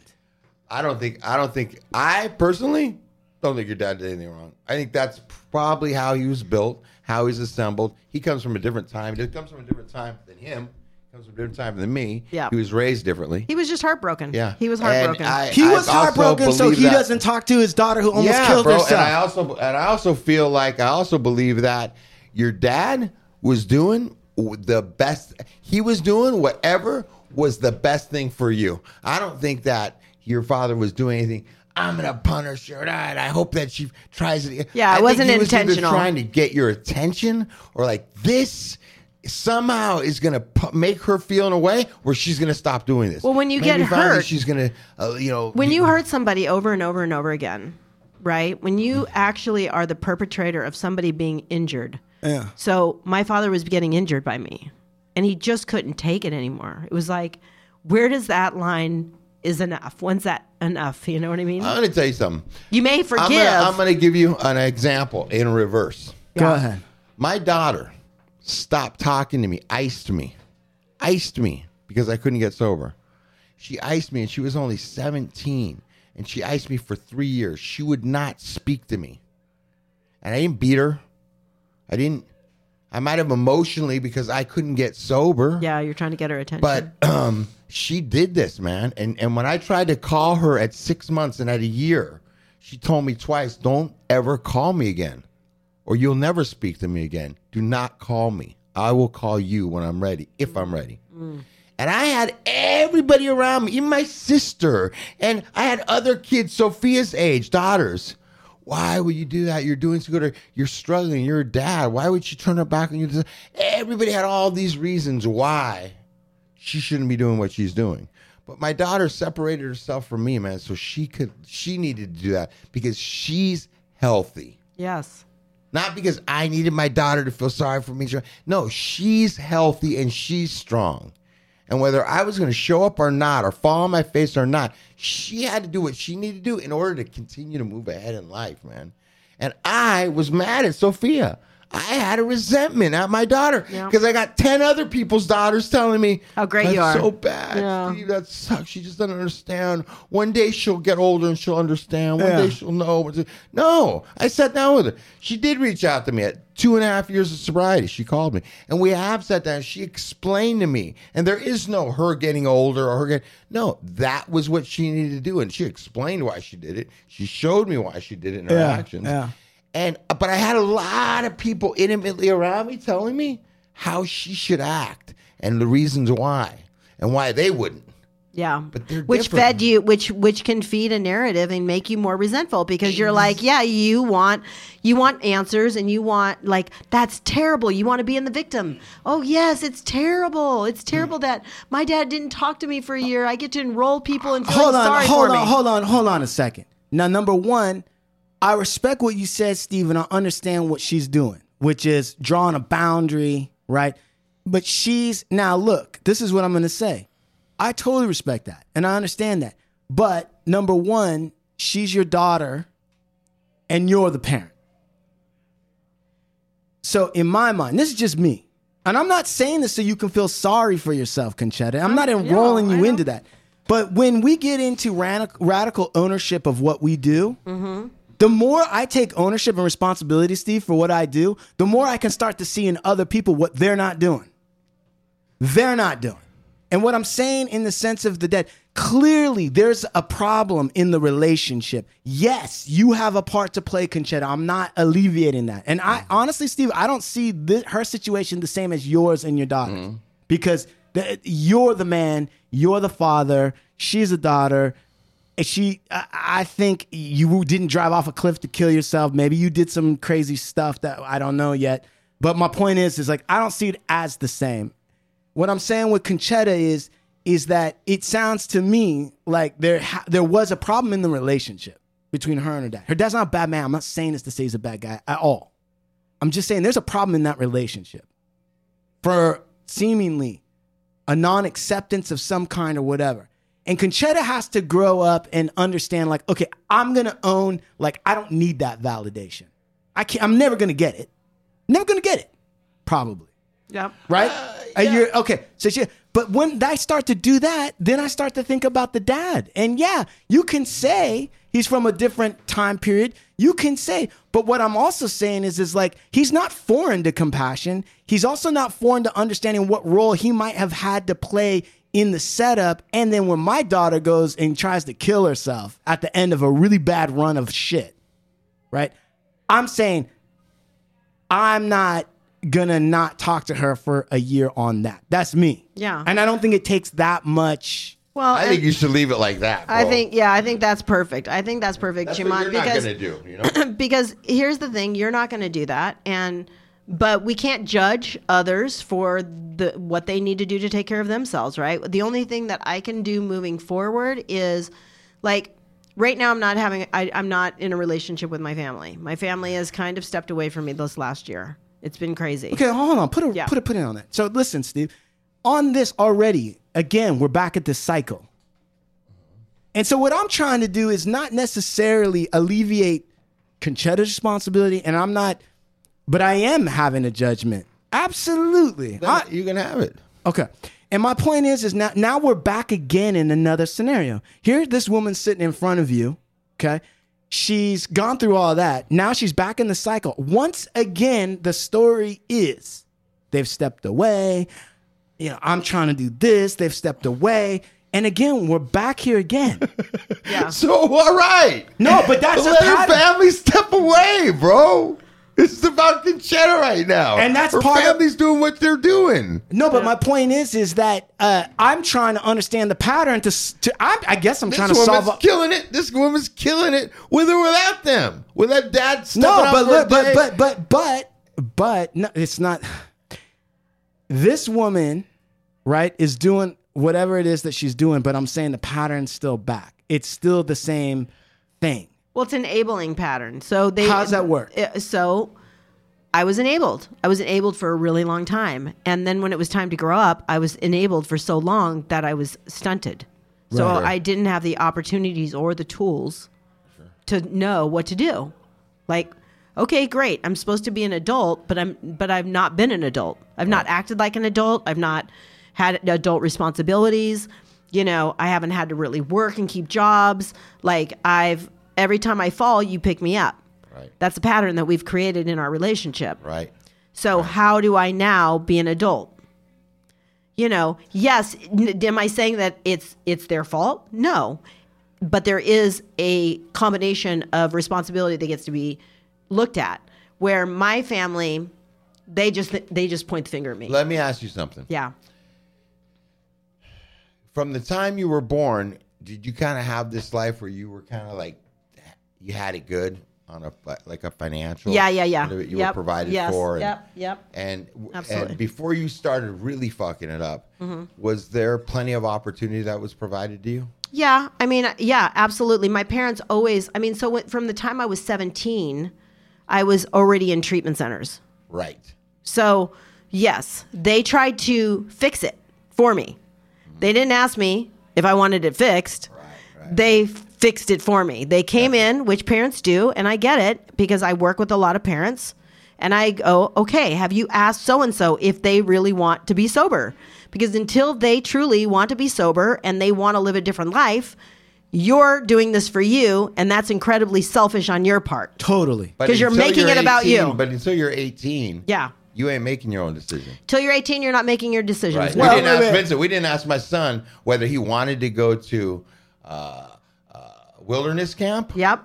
Or he wanted to go to a boys' uh, treatment center. We took his ass and kidnapped him and taken Of him course. because the kid was going to kill himself. because you're like you're And- going to and- die and as a parent right, you that's need right. to so you need to save your kid's life So yeah, I wasn't asking anybody how they felt and what they wanted. Right. right After 18, I understand. Yep. And and when what you're saying, they still were. I know we had to separate ourselves. Yep. He had to be. He can't live with us. You can't until you want to get sober. Right. I get what you're saying. Yeah. But you were. And did your dad give up on you? The, the, you know, the, in I the don't beginning, think he, or did no, he, you no, he did. Obviously, he did not. And but my mom, you know, there was it was dysfunction there. There's dysfunction in the family when stuff like this is going on that people don't want to say there's dysfunction in our family. It's her problem. If you can get sober, if you can do this, if you can do that, everything will be right. But no, there's dysfunction, and oftentimes the addict is the most normal person out of the entire dysfunctional family. They're the one that's kind of going, "This isn't going on. This is this, you know, this isn't right." And I'm and I'm speaking out by using drugs and alcohol to say this is not right in our family. What's going on? So you know, when you're, you know, I was brought up with parents that were were, you know, they were I won't say punitive, but I will say they were strict. They were strict. And your mom's super judgmental. My mother is I love my mother so much and I I've always idolized both my parents. Like I I think so much of them, but yes, my mother is judgmental. My She mother said has her a- mother is super intelligent, is an, an amazing woman in a lot of ways.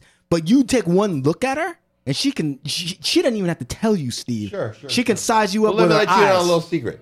Uh, 99.9% of families Yeah. are dysfunctional. Yes, absolutely. He came out of one. I came out of one. You came out of one. Was Yeah. Your family dysfunctional too? Oh, okay. Oh, okay. So, yeah. And four it's, out of four. And it's like, but it's like, okay, you're sending me to treatment or you're sending me to therapist, and you're telling the therapist what's wrong with me, but you're Right. not brunt, you're not taking the responsibility and saying, you know what, there's some things that we got to do differently here because the response is not going well. Right, and so this is what I'm I trying to put my finger stuff- on. I think that's the type of stuff that we know from being alcoholics and addicts and being Absolutely. surrounded by it. And if that's not your experience, Yes. you could be you could be the you get to thinking, can you fix my child? Just get them right. Exactly. You get to thinking like that when you go, okay, and just give them a car and get them the that thing and put them in that, and that's gonna make. And you start thinking that that's how things work. Okay. So come, that might, but that it ain't working.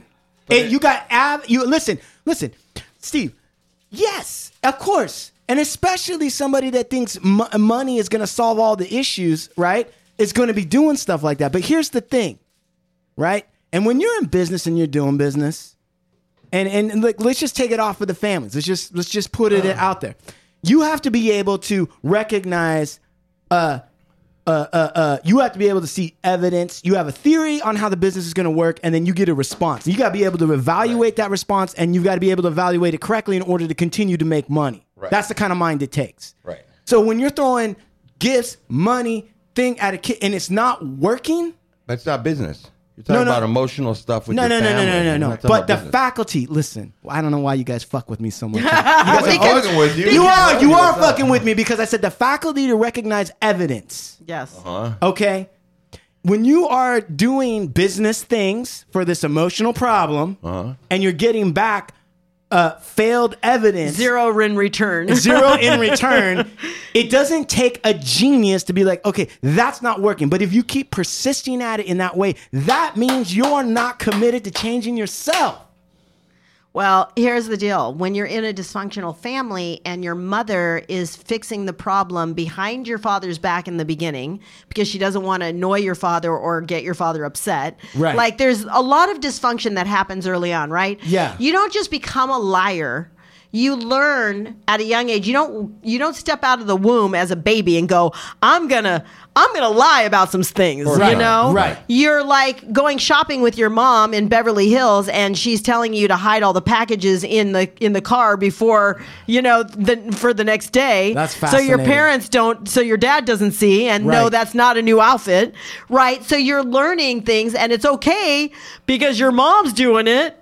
But when you're doing it, it's not okay. So you're getting these mixed messages and mixed signals as a kid. Yeah. And you have to understand that, wow, at the end of the day, you get to have responsibility and go, you know what? That probably wasn't the best thing that I taught you. And let's sit down, let's sit down and have a conversation of why that was not so good. And let's teach you something differently instead of saying, do what I, you know, basically do what I do, do, do what I say and not what I do. Oh my god, dude! If And I s- if I if I had a dollar for every time my dad told me that, Yeah. And let me tell you something.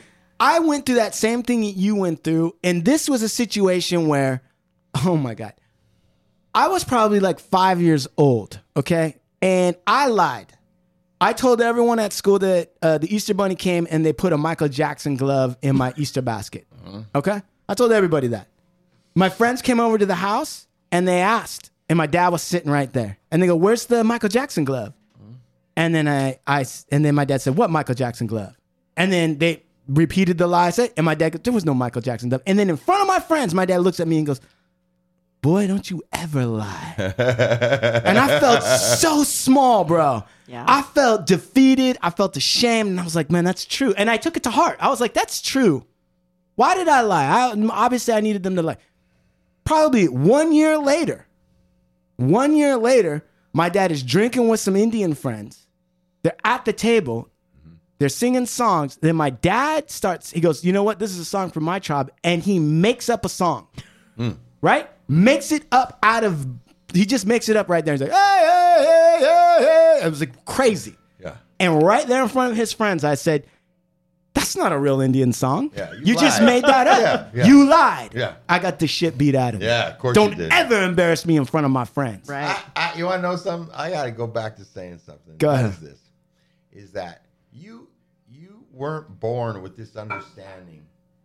You weren't born with this understanding of, hey, uh, you know, uh, maybe, um, you know, if if you show me this and I do that and that may not be right. You you I would assume you came to this understanding by talking with other alcoholics and other addicts that were going through and you start matching shit up and you're like fuck yeah that doesn't feel that doesn't seem right therapist working Yeah. and you come and you're like fuck man the parenting that was going on in my house was kind of backwards Yeah. and here I am kind of fucked up and now I can try right? Yeah, of course. Am I, am I kind of You're with what totally right. saying? And my Okay. daughter basically saying it. My daughter said if you would have stopped enabling her earlier, she would have gotten sober faster. That's now, what my, here's my what own I'm daughter. saying is, if your dad Mm-hmm.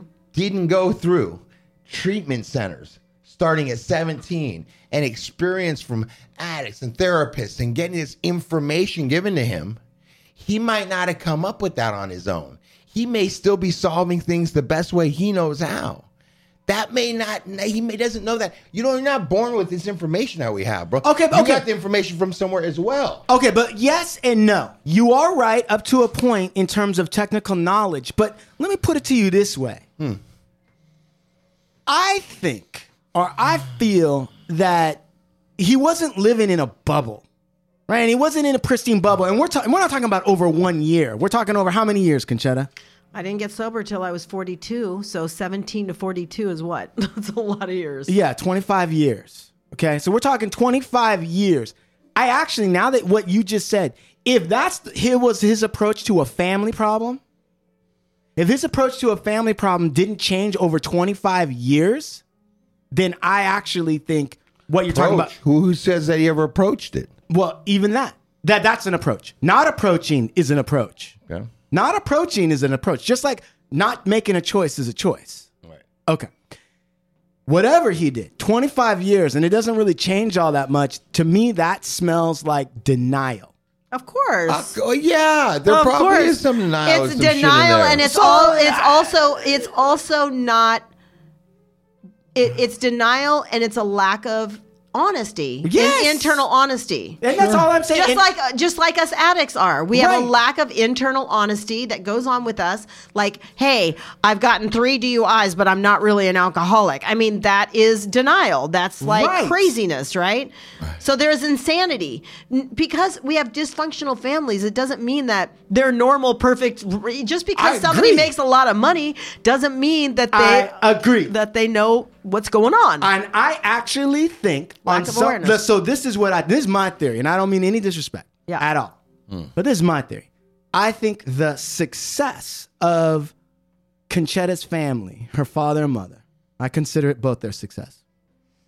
The success of her family was part and parcel of trying to create a mask or a denial to cover up some real deep problems that they have themselves with, let's say, intimacy, emotion, whatever. And it manifested itself in that way. And once they got to a certain level, I do think they thought, fuck, we are doing everything right for the most part. Otherwise, we wouldn't have what we have. And then they have uh, this daughter who um, is sticking not out, cooperating. not Crazy. cooperating. Crazy doesn't look. Yeah. And so I'm saying like uh, the refusal to address that over that length of time, I'm saying to me is a little suspect. So I'm saying I don't know that he would even need to go through. He actually, at least, did he ever sit through uh, like Family Day? Yeah, they went through one, Okay. Did- and he. and what happened? It was funny. It's another another comical story. Like I'm in Sierra, Tucson, right? I'm in Tucson, Arizona, and they're telling him the script of how to read the script. You know, his name is Cookie. His, his nickname is Cookie, but his name is Dominic. And so they're like, the therapist is calling him Nick instead of Dominic. So they're like, uh, Nick, use the feeling words, Nick. You know, "Uh, when you do this, I feel. Now my dad's like, tick tock, tick tock, tick tock. Your life is wasting. What the hell are you doing? Like, Nick, read the I like her dad, though. I do like her I'm dad. not saying I don't like it. Let me I'm tell just you. saying. There was a guy. Wait, wait, in wait, there. wait, wait, wait, wait. This was Let's- so hold funny. on, hold on. Let's go back to this. That was such Stop a it! great moment. Just moment. stop it! Just stop it now! Like he's just like yelling at him. So, so okay. Hold Sounds on. like Paul Rossi to me. Sounds like Paul Rossi. Wait a second. So let's just go back to this oh, moment. All right. So you're in Sierra Tucson. Now imagine this. This is the best thing I've ever heard. You're sitting there, and and they're there on Family Day. Yep. Mm-hmm. And How old got- are you? I am in my twenties. I'm Yeah. like 29. Okay. Okay. I'm like 29. And I'm almost do- 30. And now, do you? Fuck. no, now- I, maybe I was 30. I was 30. Okay. and, and are you feeling a little bit like okay, maybe like there's going to be some kind of thing, or do you already know it's not going to go good? Well, I don't know what to expect because they go into a different session and they get trained up and then they come in to meet with us, you know, like So your mom and dad actually got softened it's and massaged. And my sisters, yeah, they're like, yeah. the tough family got Yeah. softened and massaged by a, gr- a team of therapists who are like, okay, listen, this is a crucial point Yep. in your per- the person in your life right now. They're on the edge. And they need this family love and support, and we need to improve the communication. It's clear, and we're gonna put feeling words up, and this is really gonna change the environment and the ecosystem And of there's the a family. whole dialogue. It's when you, I feel. Right, This right. is what you say. so, so, so, so, There's- so, so, so, use then, the words. It's on a blackboard. are you guys in a circle? We're in a circle and we have other people in the in the in our therapy. Like my group, my personal group in therapy is with us too. So there's like five other people in there. Yeah. With whoever they're with. Yeah. You know, and so my dad's sitting in the chair across the way from me. you know? Is he smiling? No, it's like they're like they're like Nick, Nick, Nick. Look at the look at the, the script. Look at the script, Nick. You know, so he's already annoyed. They're calling him Nick. Who the fuck's Nick? so he's like, and my mom and st- sisters are like in tears, like They're they're, crying. laughing. Oh, they're laughing. Yeah, they're laughing. They're like- laughing. Like I mean, underneath. I don't know if they're laughing then, but they were just like. Like oh my gosh, it's one of those moments. My dad has some moments like Right. where it's hysterical. Right. So he's sitting across from me and he's like, Concetta, tick tock, tick tock, tick tock. Your life is moving and you're and it's going down the hill. Tick tock. Just stop whatever it is you're doing. Just mm-hmm. stop it right now. You know. Did he stuff. use any of the feeling words? No, and they're trying to they're trying to re recalibrate him to the other side, right? And and he's not moving. He's Yeah. not moving, and he's like, you know, my dad's bald headed and Yeah. just like He's- massive. he's you know, strong. He's big, yeah. yeah, big guy. And so he's like, and so by the time they're done, we're done now, and now we're sharing. Now people are. he- what they heard, all the people in the group get to go around and say what what was going on. So What's the cookie say? Oh my God. So this guy in my group, first of all, there's one guy there and he's there for workaholism. My dad goes, You're here for what? He's like, what? what the fuck is that shit? I love it. He's like, I love it. I love it. winning. Because my dad's a workaholic. Damn what? There's nothing right. wrong with it. You sound wrong. healthy to no, me. absolutely. He was like a, You should be at work. He was Yeah. like he was like a coach for the Dolphins. like you know, like ass. Miami Dolphins. yeah, yeah, Quit taking a We need more, vacation. He goes, we need more people like you. What do you mean you're here for work? You Right, know? right, right, right, right, right, right. And so I then, love this. And so then there's a gay guy in our group, and he's crying, sobbing, and because he's like, Concetta, you know, because he's telling me, he goes, "You're like my son, you know, you you're strong like me. Just stop this shit, you know, basically." Yeah. And so it goes around. The the guy goes, he starts crying, and he's like, The gay guy. the gay guy, and he's, He's like scared of your dad, huh? yeah, scared, scared. He's like, but she's not your son. She's your daughter. And starts bawling. Right. Oh my god! So that was the only Oh my family God. session that my family ever came to out of Is the your rest mom of the and dad alive? My mom and dad are alive. Okay. Yeah, my mom and dad. My mom's eighty three and my dad's eighty five. Okay. Okay. So still goes to work every day, like you know. But anyway, Yeah. so yeah, so there's been a, and you know, he, if you, Chimahan, I love what you said, and I and and I love you, you know, but you also have to understand that people that were raised in that era and Yeah. before that, Yeah. They didn't have that type of relationship with their parents either. Like they didn't have parents that were talking about their feelings. Well, hold and, on a second. you Hold know? on. No, you know what? Listen, this is My why. no, listen. My dad comes from eight brothers and four brothers and four sisters, Catholic family. My dad, my grandfather was at work, and my grandmother was having kids. Like there was no feelings. Listen, I understand that. Okay, I totally understand that. and they the- were Italians, and they didn't speak any English, so Listen. there was no feelings going Listen, on there. I bring this up, and the reason why I want to not let it go is because while that's the common perception, and it's true to a certain extent, where you go like, look, the generation they came from, Yep. right, is like this, and then like now that is true, but that generation came from other generations before that where things actually were also different. Yes, right? In a, in a much more positive way. And the reason why i want to hold on to that is because here in the united states we very much go back to about the 50s and the 20s and then we just let it go we go like well that was the 50s 20s and we act like that's as far back as you need to go what we don't do is we don't say why was society right why was it that those people at that time were shut off emotionally. It wasn't just about education. It was also about the way the world was back then. Right? And Right. and who was in control of things back then, even for Italians and all that other kind of stuff. Right? It wasn't an easy life and all these other kind of reasons. And the reason why I want to bring that up is because and Steve, this is why I want to say this is because a lot of times we have these parents that come from these places and we don't follow through on the responsibility all the way through and also through time and i believe that's why we always get i feel like there's an abundance of half measures today Oh yeah. Okay, so I believe that people are trying to get sober or they're trying to heal families and they only get so far. And it's partially because we've all absorbed a little bit like, well, these people are like that. You can't really do anything about that. Where did that come from? We don't know, but we can't deal with that, blah, blah, blah, blah, blah. And to a certain extent, that makes practical sense. But it doesn't close the loop. No, it doesn't. It doesn't get doesn't let anybody off the hook. But here's the deal. Go ahead. When when you're no better than anyone else, when we judge what they should be doing, they're judging what we should be doing, and it's all about judgment. It's everybody's judging everybody. Right. No one is like going, you know what? How about let's bring God into this whole circumstance and go, God didn't judge anybody. He doesn't. He doesn't judge you. In fact, he brought his frigging son down to take every single sin that you've ever had to deal with and by your stri- by his stripes you are healed like but that's not how it works in real life with other people Well, that's what I'm saying. And what I'm saying though is, is that uh, some of the people that you've talked about were raised and steeped in that tradition. yeah right? You just brought up a tradition, Yep. right? They were, they, in fact, they were more believers back then than now, and some of those same people are the ones that are judging the harshest. yeah So how the fuck do you reconcile that? And the only reason why I say it is because you're here now once again. yep And you're here now trying to figure out how I'm not going to judge. And for me, a little bit is judgment, but it's also evidence. It's also following the cause and effect.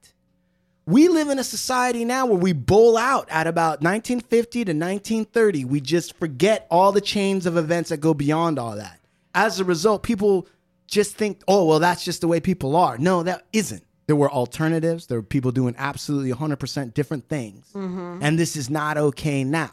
Doesn't make them a bad person. No. But what's the next level in their development? And how do I know what's my stuff and what's their stuff? well look that's I- really I- what I'm I- trying to get like at. i'm hoping to be you're hoping to be a different parent than your dad was to you oh, I am already a uh, different. you're parent. already you're a different parent than your parents were to you i'm a different parent than my parents were to me Right. right Right. okay so we are changing that Yeah. right if we allow it now there's nothing we can do and the the fact of the matter is i've cried too many times i've been hurt too many times i've felt that pain too many times like my dad doesn't love me like this person's father does it doesn't look this way and i don't feel like mm. my dad loves and cares about me in a supportive way even though i know that's wrong because he's thrown his entire life life's work and money at it. That's the best he could do. That's the mm. best he could do. He was like, this is loving my daughter by whatever it costs. Like he said, whatever it costs to get you sober, I would give e- my life for it. Except he will not be vulnerable. Right. He won't pay that He doesn't price. know how. He doesn't know I how. I don't believe that. That's where we turn. That's where I listen. This is just me. When you, you we look at I, here's here's I, I don't what's- believe that. Here's what's here's To what's vul- gonna to happen. be Here's what's gonna vulnerable? happen. No, Yeah. here's what here's what's gonna happen. Yeah. Go ahead. You'll get to find out in maybe 15 years, 14 ahead, years. go ahead. When your daughter can be honest and starts pointing out Yeah. the stuff that you couldn't do for her. Yeah. That you couldn't cut or meet the meet the, and you'll go back and you'll go, fuck. But how could I? How could I have known that? And you'll start to make you'll start to understand because you've come to that place with your daughter. Yep. I've come to that place with my kids. Wait a second. And until I got to that place, I could not see where the parent wasn't wrong, where the parent wasn't wrong. You should know better. Right. You should fucking know, man. You should know not to hit your fucking kid. I used to say that shit. You should know better than that. I don't care if you nobody taught you that. You should know that off the top of your No. You're gonna find out. You're just gonna get to that place. Hold on a man. second. Hold on a second. Listen, You're saying I understand what you're I'm saying. not Steve. cutting your dad's style. I'm not saying No, it's no, no, right no, no, no, no, but what I'm saying is you're is- in a very judgment. You're, you're on some judgment stuff right now, man. I think I'm on some realism shit. I think I'm actually pulling a card of what is a common assumption by most people. I'm not giving anyone a pass. But what I am saying is, is that you know what? Most people, the common approach is like, well, they did the best that they could, and da da da. And to a certain extent, that's true. Yes, you can't go back in the past. But what I'm saying is, is this is a, still an ongoing problem, Steve. How do, you, how do you know something that you don't know? What do you mean? How do you know you I don't know. I don't blind believe that they don't. It's the blind spot. It's a blind spot. I'm gonna say this. I'm gonna say this. It may be a blind spot, but it's still ongoing, Steve. And let me tell it's you- not. It's not. Yeah, it is when you- ongoing. When you have when you have uh, when you when you can look and go, okay, look, I've got three kids. One of them not done not done so well in her life, but two of them are seem to be thriving. then you're like, hey, you know, I guess I'm doing pretty good job. It's obviously, you know. The, yes, I understand. You get to take personal responsibility. It drives me crazy that my parents haven't ever said, like, "Hey, we fucked some such stuff. We we screwed up here."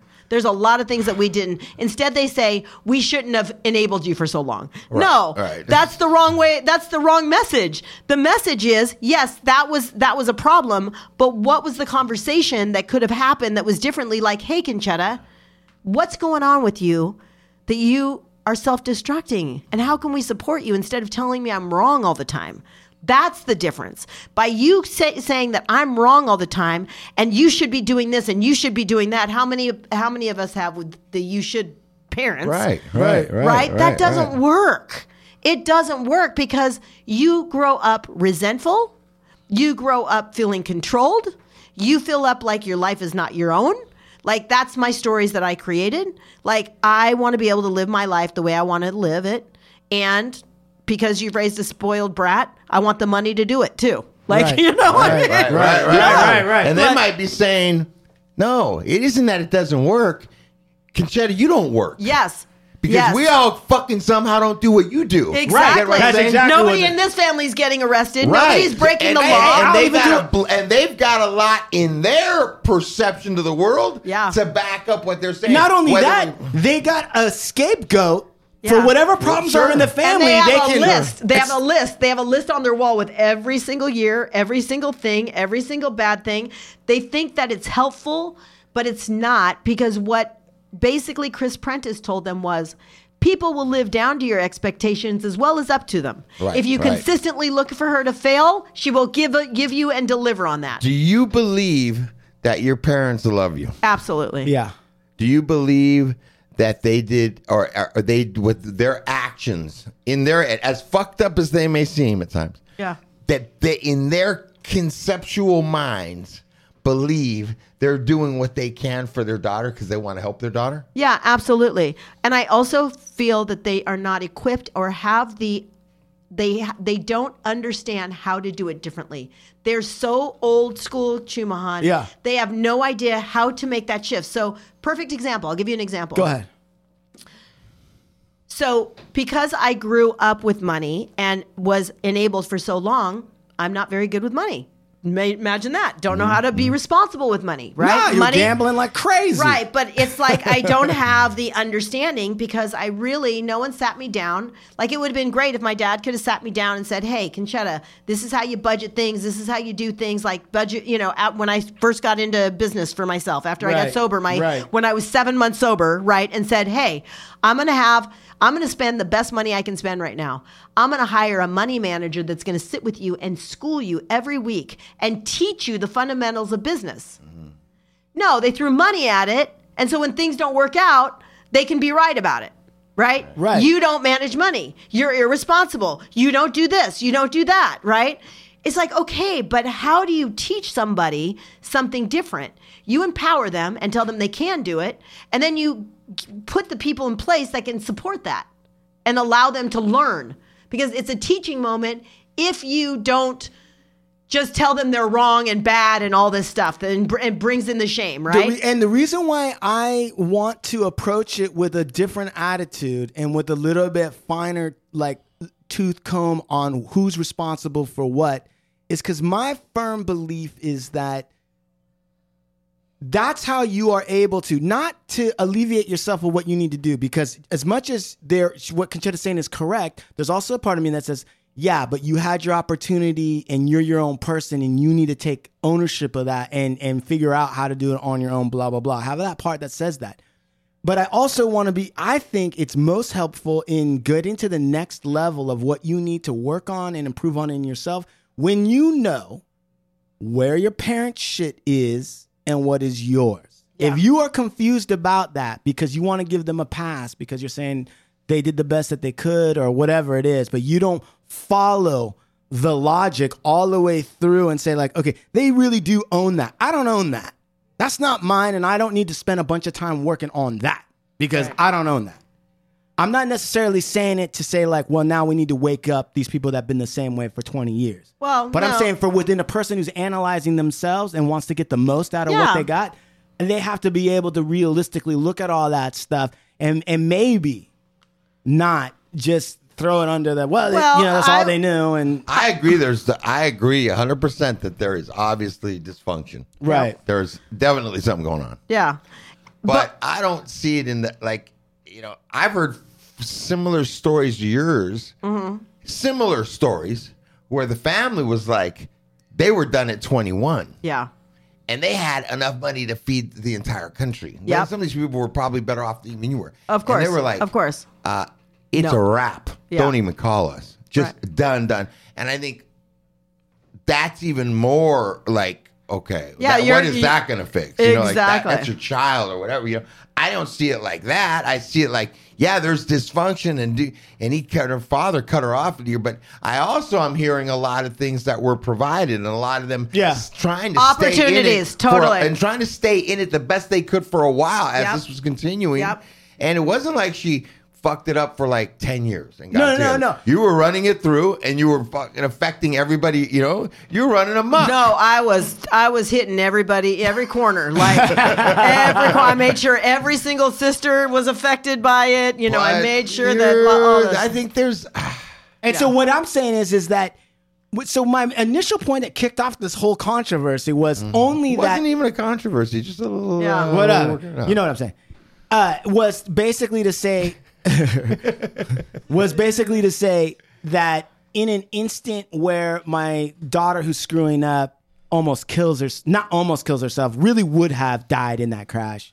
I'm just saying me personally i wouldn't have picked that time to say i'm not talking to her for a year. That's what i'm saying. I'm not saying i'd give her money. I'm not saying i wouldn't I, but that would be you know maybe when she you know costco'd up the entire south southern california and was like all that i might not talk to her for a year on that one i might be like you know what that's it you, you but like if my daughter no matter what she did before no matter what she did before i'm telling you right now i don't care if she invented mustard gas right before if, she, if my daughter she drives off a cliff and the only and she would have died if it wasn't for a tree i definitely wouldn't have been i might not have No, you might have said, "What are we doing now? That what what's going on with us and how we're uh, how we're approaching her? That this is the this is the solution, right right? Maybe you I- that's what all i'm right, saying right, and it was like they're raising my kid. You know, they they've taken on so many responsibilities that are mine. Yeah. It's like, wow, how much more could you could I have done to them to be disrespectful in their eyes? Like it's like you don't even give a crap what were given to you. Right, and I didn't. right, right, Right. I didn't. right, right, I really right, right, wanted right. like there was a part of me that wanted them to spend every single dime Dime of because of how because of how hurt I was inside. Right. wow Like that makes sense. though. you Yeah, know what I mean? Yeah. And it was like that was the pain. But what I will say is what I was getting to was, you know, there's been so many breakdowns, even sober, like 13 years sober, like so many financial breakdowns and break breakdowns where they've had to step in. They've had to step in to where instead of right now they're not talking to me and haven't talked to me since August. So instead of saying, you know what, we're not going to, they just don't know how to manage and say, you know what, Concetta, we love you. We absolutely love you, but we are never going to give you another dime until you figure your life out for yourself. Like, we're not going to, they don't know how to separate that. So they just say, I can't talk to you and I, I won't be. Or they don't know how to set up boundaries. Right. Correct. That's no, they don't. They don't. So they can just do the extreme one and that's the- it. It's the extreme. It's the extreme. Now, not only as you know, we're not talking to you, but your sisters aren't talking to you, and your daughter's not talking. You know, it's like everybody. That's fascinating. It's like it's like a cult. it's like a cult of we don't know how to behave differently, but so all we're going to do is just cut that That's- line Well, off. and Well, you maybe know- maybe that'll get you right. Well, you know what? That's interesting though, because No, I think that's cruel. What Concetta's saying is, is that it's weird because they could just as easily. She's not out fucking around anymore and that and with the drugs and all that. Yeah, right? yeah. So okay, so she's having financial difficulty, let's say, or some kind of blow up or whatever. What Concetta's saying is that right now, her whole not just the dad, the entire family system doesn't know how to interact with her Nope. without giving They giving, know how to without- yell at me and tell me that without I'm, giving her money. Yeah, they they don't they do not know how to So so the way. only option that the family, the whole family, thirty years into this, the whole family unit knows how to do is just be like, "Oh, we're not gonna talk to you." Yeah, I called my dad to tell him I was sorry the other day. Yeah. You know, and there's a long story and I don't want to get into it, but I called to just say I was sorry because I've been in Bible college and really what I've learned was, you know what, it's just it there doesn't have to be an I'm sorry and this is the the the the the, the. It just uh-huh. needs to go, hey, I acknowledge that I was wrong and I'm sorry. And I want you to hear me. Uh-huh. And my dad was like,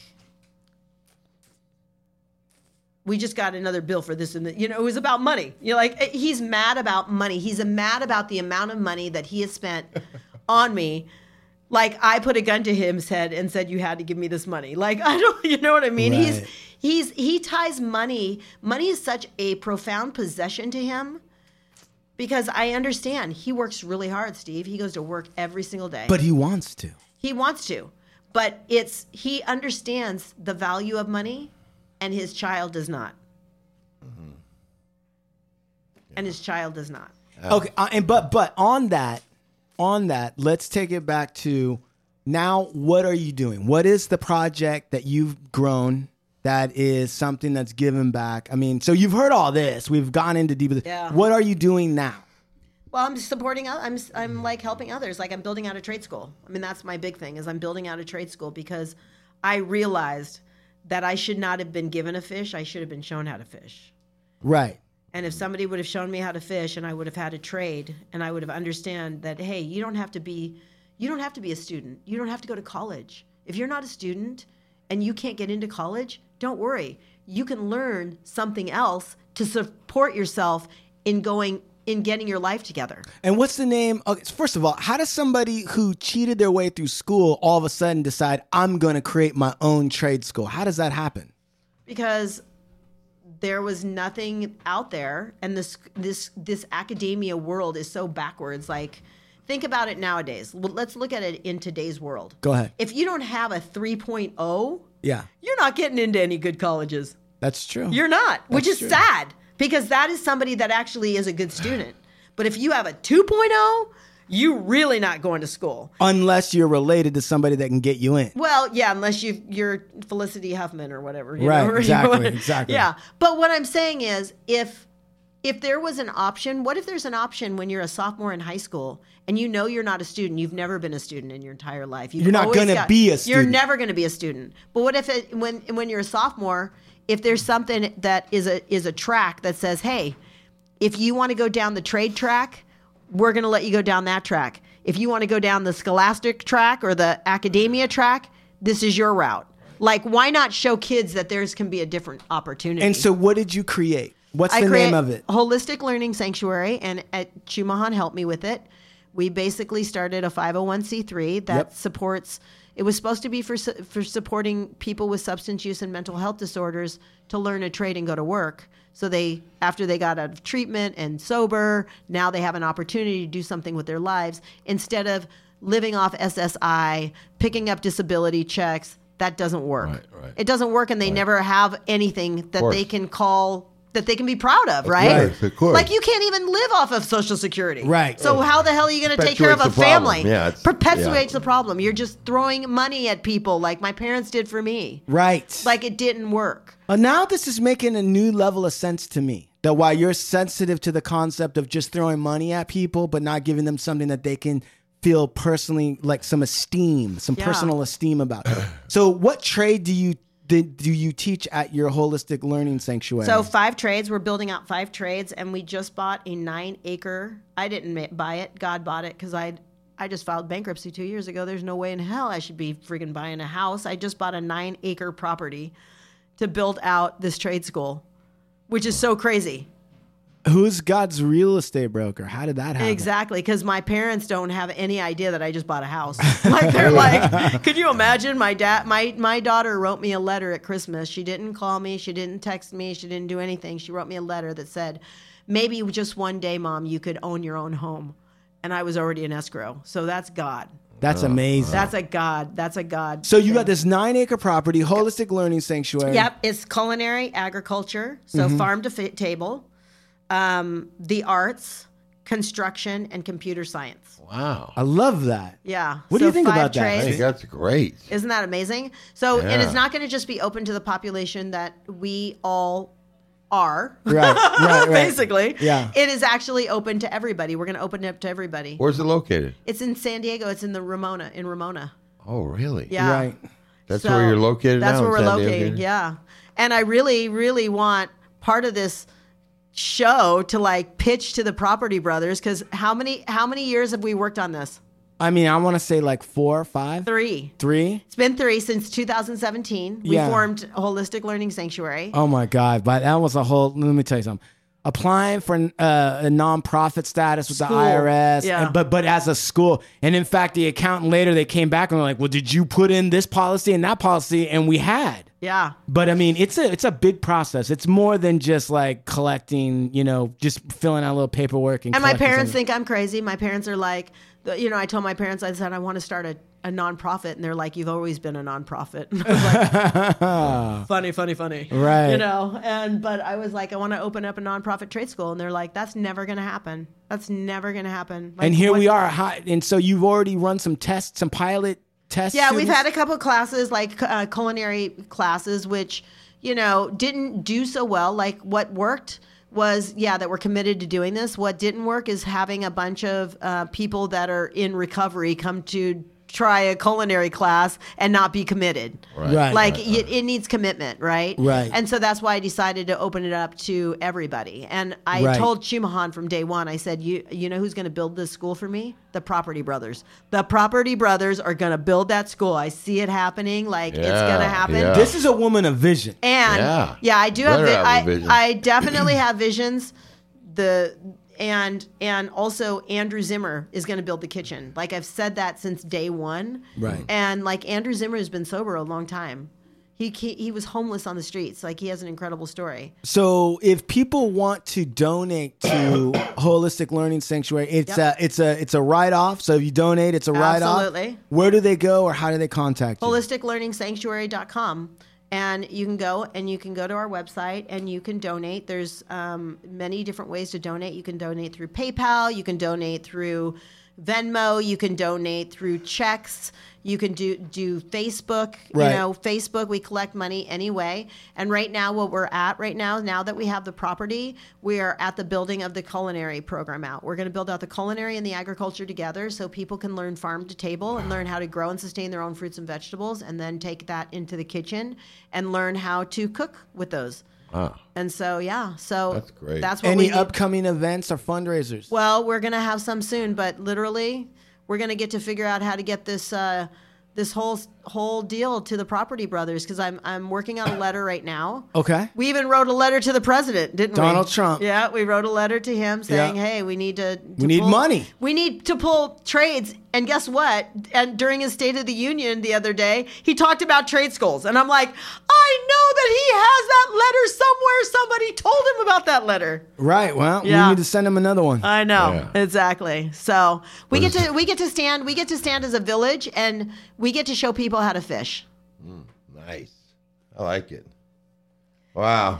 Well, this was excellent. yeah. Concetta, it was just a, a pleasure meeting you and hearing I your story know, it and was your such a journey. pleasure meeting. It's we didn't exciting. even we didn't even hear that much of her story actually. Yeah. Yeah, yeah, we. I got to. I feel like I got to be taken on a novel of her life. Dude, we Yeah. haven't even talked about Memory Man. We haven't talked about We Brad. haven't, we haven't taled about any of the people that lived in our sober living. the it, cutters. it was so crazy. The cutters. You told me about this one, these one people that would come, and you told me that they would take all this food to go with them. Yeah, Oh. Barra and Memory, Memory Man. Man, yeah. Memory Man was a guy who uh, had a giant toupee. He couldn't even. He couldn't even tell me the story without laughing and Oh my falling God, down. you He'd know tell me how they would show up way early, like as the shit's being cooked. You never see him. You, You- would never see Barra or Memory Man any other time at Concetta's house. They wouldn't be there Except when there's free food. Except for when there's free food, Soon and as they the would free- take pa- they would take bags of it. They would literally. They, I'm like, Yeah, and Barra like, had like guys? had like a, a big weird wig. She, She- looked like a she mummy. She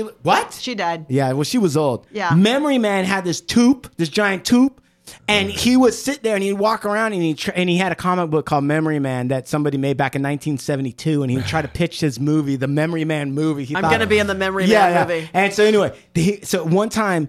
They came early, and he was reaching for some of the food before anyone else was being served. And uh, and the maid slapped his hand and goes, "No!" And he went, and he shook his head, and his tooth fell right in the food. It was unbelievable. The craziest thing you've ever seen. That was like their normal. That's how they got The around. normal. We had Oh a guy. We had a guy that literally he would he would take his teeth out, his false teeth out. He would eat peanut butter, like tons of peanut butter, and he would take out his false teeth. And he had him sitting on the counter one night, uh, like like the coffee table. And I had a Yorkie, and I'm like, and I'm like, Arthur. I'm like, what is Arthur licking? he was licking the dude's teeth. Licking the dude's teeth. It was so disgusting. This guy Brad, dude. That's Bra- this guy Brad, he uh, he passed away. No. Yeah. Uh, what's his name? Called me and told me. Yeah, Mike, Mikey, uh, Minnesota Mike called me and said, he, I don't know, I don't know, but this guy couldn't park his car to save his life. He And, would like, take out like two different cars. Like he would literally sideswipe cars. Yeah, would- he would come back and there would be no mirrors. Um, I know. And then she had these giant terracotta, beautiful things outside. There, half of them would be cracked because he like What backed did you into do? Yeah, I mean, he was driving by the force or something. I don't know what it like so much money. You know, like his his family owned like all the shopping set, like strip malls and stuff in Cleveland, like huge, like so much money. It's like I mean, we would get these kids that had so much money. the brothers, the brother No, cutters. the best. People like that don't make it sometimes. no, people. Well, they he didn't obviously. yeah, and Brad there's didn't. another, and there and there's a. Did you tell him about the Italian princess? the Kiara, giant Kiara. We had a girl that lived with us that was six foot four. Yeah. And she literally loved Chumi, and she'd go Chumi, Chumi, Chumi, She, I, I- Chumi. she wanted me to be her like sober companion, right? She was this giant woman, giant, and she wasn't. She was crazy. She got lipo like once every two weeks. Remember Oh, that? she would. She literally was only in her twenties. She would tell her mother. Her mother owned like all the eh, like PG and E or SDG and E in in Italy, right there from Milan. and her mom had this crazy hair. It looked like teased up angel hair pasta that was deep fried, and she'd come in with these cigarettes and that they smoke ah, twenty four seven, just these twenty four Italian seven, smoking like crazy, like talking in Italian. Japan. Yeah, Yeah. And, and then she would come and make that chicken piccata. Wasn't that her big dinner? That was her big dish. And so they'd come in and take over. And of course, Ki- She'd have to go get her hand. She'd have to go to the palm readers every day. Every day, she would have a driver that would take oh her my to the God. palm readers every A day. driver would take a her. driver. A driver would a take her. driver would take her. And, and that palm reader, by the way, that palm reader. So one, and then we we had another kid, a Persian kid, right? And this kid, came, this guy was a whack job. Oh. This guy had a fleshlight, you know, one of those things that is a fake vagina on a cylinder. And like you fuck it, and he would be fucking it in his room. He gave himself a yeast infection because he wouldn't clean it. He gave himself a yeast infection because he wouldn't clean it. That's a true story. So this kid, Eric, full of money, dude. Full of No, money. came in. Get this one. Comes in per, from from Germany, but their parents parents live in, Iran. Iran, in Iran. Right. Comes in with a black American Express. And he was buying crazy he shit. was getting Hermes sheets sent to my house every day, like Hermes scarf. packages. Hermes Hermes, scarves. Hermes, Hermes. And I'm like, what are you doing? and you'd go in and he'd have like oolong tea and weird candles, and he was always like wearing a silk Hookah, robe, hookahs, a hookah, hookahs. He and li- smoking cigarillos, like little thin brown cigarettes, and wrecking Mercedes, and like he was gonna get sober, like he was gonna get He sober. was he was 19. He he his parents after he graduated from from high school gave him the Black American Express and said travel the world. And all he did was go to like Cambodia, went to all the drug places, all like Netherlands, bought Yeah. all the drugs, bought all. Then he used the same Black American Express. Didn't tell his parents. Checked into promises with it. Mm-hmm. Literally, and the promises Reza called him. Remembered the parents because he was Persian and told them in in basically in their in Farsi that your son's in treatment here. promises. they were pissed off. They were pissed off. Yeah, they didn't want him. His dad would tell him, like, what are you doing? You should be chasing women, all kinds of women, old ones, young ones. And then he would be like, I don't want to do all that. I just want to try to find who I am. And then he would take uh-huh. karate class. This kid, by the way, so he goes, I go, so I'm working with You're Concetta. sponsoring him. Yeah, I'm sponsoring him, driving him around, doing that shit. So I'm like, all right, get in here. And he's like, I would go, and he, he knows there's a meeting, right? D- down, you know, down in Malibu proper, the little city part. He's like, I'm going to the men's stag. I go, that sounds great. So me and Minnesota Mike, who's this fat kid from Minnesota, but great kid, but fat, and, and a gambling degenerate that will put oh. Concetta to shame. Oh, Concetta to shame. Won like a hundred thousand his first time playing video poker, never recovered. All right. So we drive down, we're driving Eric down to the men's stag. Eric, you know, and he's got like a weird, he's always wearing like a silk robe with like some kind of like fucking, he's like the owner of Playboy or Right, something. right, like, right, right. Hugh Hefner. Yeah. Hugh Yeah, Hefner, right. yeah, I think so he's he's Hugh. going to the men's stag. Right next to the men's stag is a McDonald's. So me and Fat Mike are like, let's get something at McDonald's. So we pull in there. I'm filet fishing up. We get right into the drive-through, and we're sitting in drive-through. And who do I see? This fucking Persian kid, this stupid fuck, walking in the opposite direction of the meeting on the street. So I tell Big Mike, I'm like, let's tell that son of a bitch. So he's walking on foot. I'm thinking he's trying to like, I don't know what he's doing, connecting some drug, whatever. So we're driving like maybe two, like, a, like half a car length behind him. He doesn't even turn around. We're driving and it's like a, something from the Rockford files. We're driving and we follow him. And where does he go? He goes to the palm reader. And he goes inside the palm reader. I open up the door and I go, Eric, Where what the Kira goes? I go, where the f-? yeah, Kiara. I go, what the fuck are you doing? He's like, what do you do? I'm like, why'd you lie to me? And he's like, because I knew you would make fun of me if I went to the palm reader. I was like, you're damn right, I'm Yeah, to yeah, get in this fucking car. What's the matter with you? and apparently, the palm reader had told Eric that he had a lot of bad energy around him, and that for weekly payments, she was going to be able to clean it all up. Five hundred a week, I can clean that up for you. Oh, it was Exactly. the best thing, dude. Crazy. Yeah. So anyway, a ton of stories like that. And we Tons. didn't even get into the oh brothers, my God. twin brothers with night vision goggles who were cutters. Cutting, they were cutting each other, and they had some Like home- weird homosexual thing with condoms. themselves. With Yeah, themselves. a yeah, weird it was really scene. strange. yeah, yeah. weird. It was, so- a, it was so weird. We I'm couldn't telling figure you, it out. cutting so bad, so bad, you guys. we had to kick him out. We had to, it was so bad. I mean, he was cutting his his his arteries and his legs. Remember, he would lock himself. Yeah. In he was so sick. Remember, Garrett- I was I had to actually walk in with razors and be like, okay, you're gonna sh-. and he he had a whole he had a weird fetish thing all set up. He knew exactly the shaving cream he wanted. He knew exactly the razor. Yeah, he was real clean. He was- like very clean, And but the- cutting like his his arms. It, you couldn't even see his arms. I'd have to watch him. I'd be like, was so okay, crazy. here you go. I'm just gonna stand right here and watch you shake. I think something happened like at home with his dad or something. That's why his brother and he were so crazy. yeah, and They're we so found twisted. night vision goggles and Yeah. condoms. It Remember was when a, he stole shit from Ira? Oh, do you remember that? broke I in- was so he pissed. broke into Ira's room. Remember when Kiki Kiara beat up Ira? Ira? Man, she outweighed him by 100 pounds. Oh my God, she literally bit my manager on the back, and took a chunk This- out of him. She got ju- drunk, and I wouldn't let her. I had two homes at the time, two houses in Malibu, and I she lived at the one that I was at, and I told him, I said, don't even bring her here. Don't even bring her to this house. I told you guys, She had taken a piss in the Jack in the Box parking lot. like in all bare in front of a cop. Right. Remember? She Yeah. like literally Put that microphone in front of you. She literally squatted and pissed in the in the middle of in the middle In of the par- Malibu. in Malibu. And so she already is talked to by the cops there. Then I said, "Don't even bring her to my house. I don't even want to see her." I said, "She absolutely can't be here." And so sh- they take her to the other house where Ira's the manager, and she gets there, and and I, and Ira's like, she's going crazy. She's she she gets on the phone. She goes, why can I not come to my house? And I said, because you're not coming to the house. You've been drinking, and you can't come. Fuck you, you fucking bitch! And she hangs up the phone on me. So I'm like hot now. It's two o'clock in the morning. I'm pissed. Now I'm awake. I'm like, oh, she did not. I jump in my car. I drive up to the house, which is up on Winding Way. Right? Yeah, it's like a real winding Malibu fucking literally thing up at the i hill. pull up and out of the dark she comes and she leaps on my car leaps on the car as i'm pulling up right, like Sasquatch. sasquatch jumps on the car she opens the car door and she pulls me out and throws me to the ground right? And i the car's still rolling over the hill like going over the hill. And i'm like you motherfucker! I'm like screaming at her she gets real quiet because i'm like now i'm now i'm crazy. Now i'm absolutely what Right. the fuck are you doing you I was like, oh my God.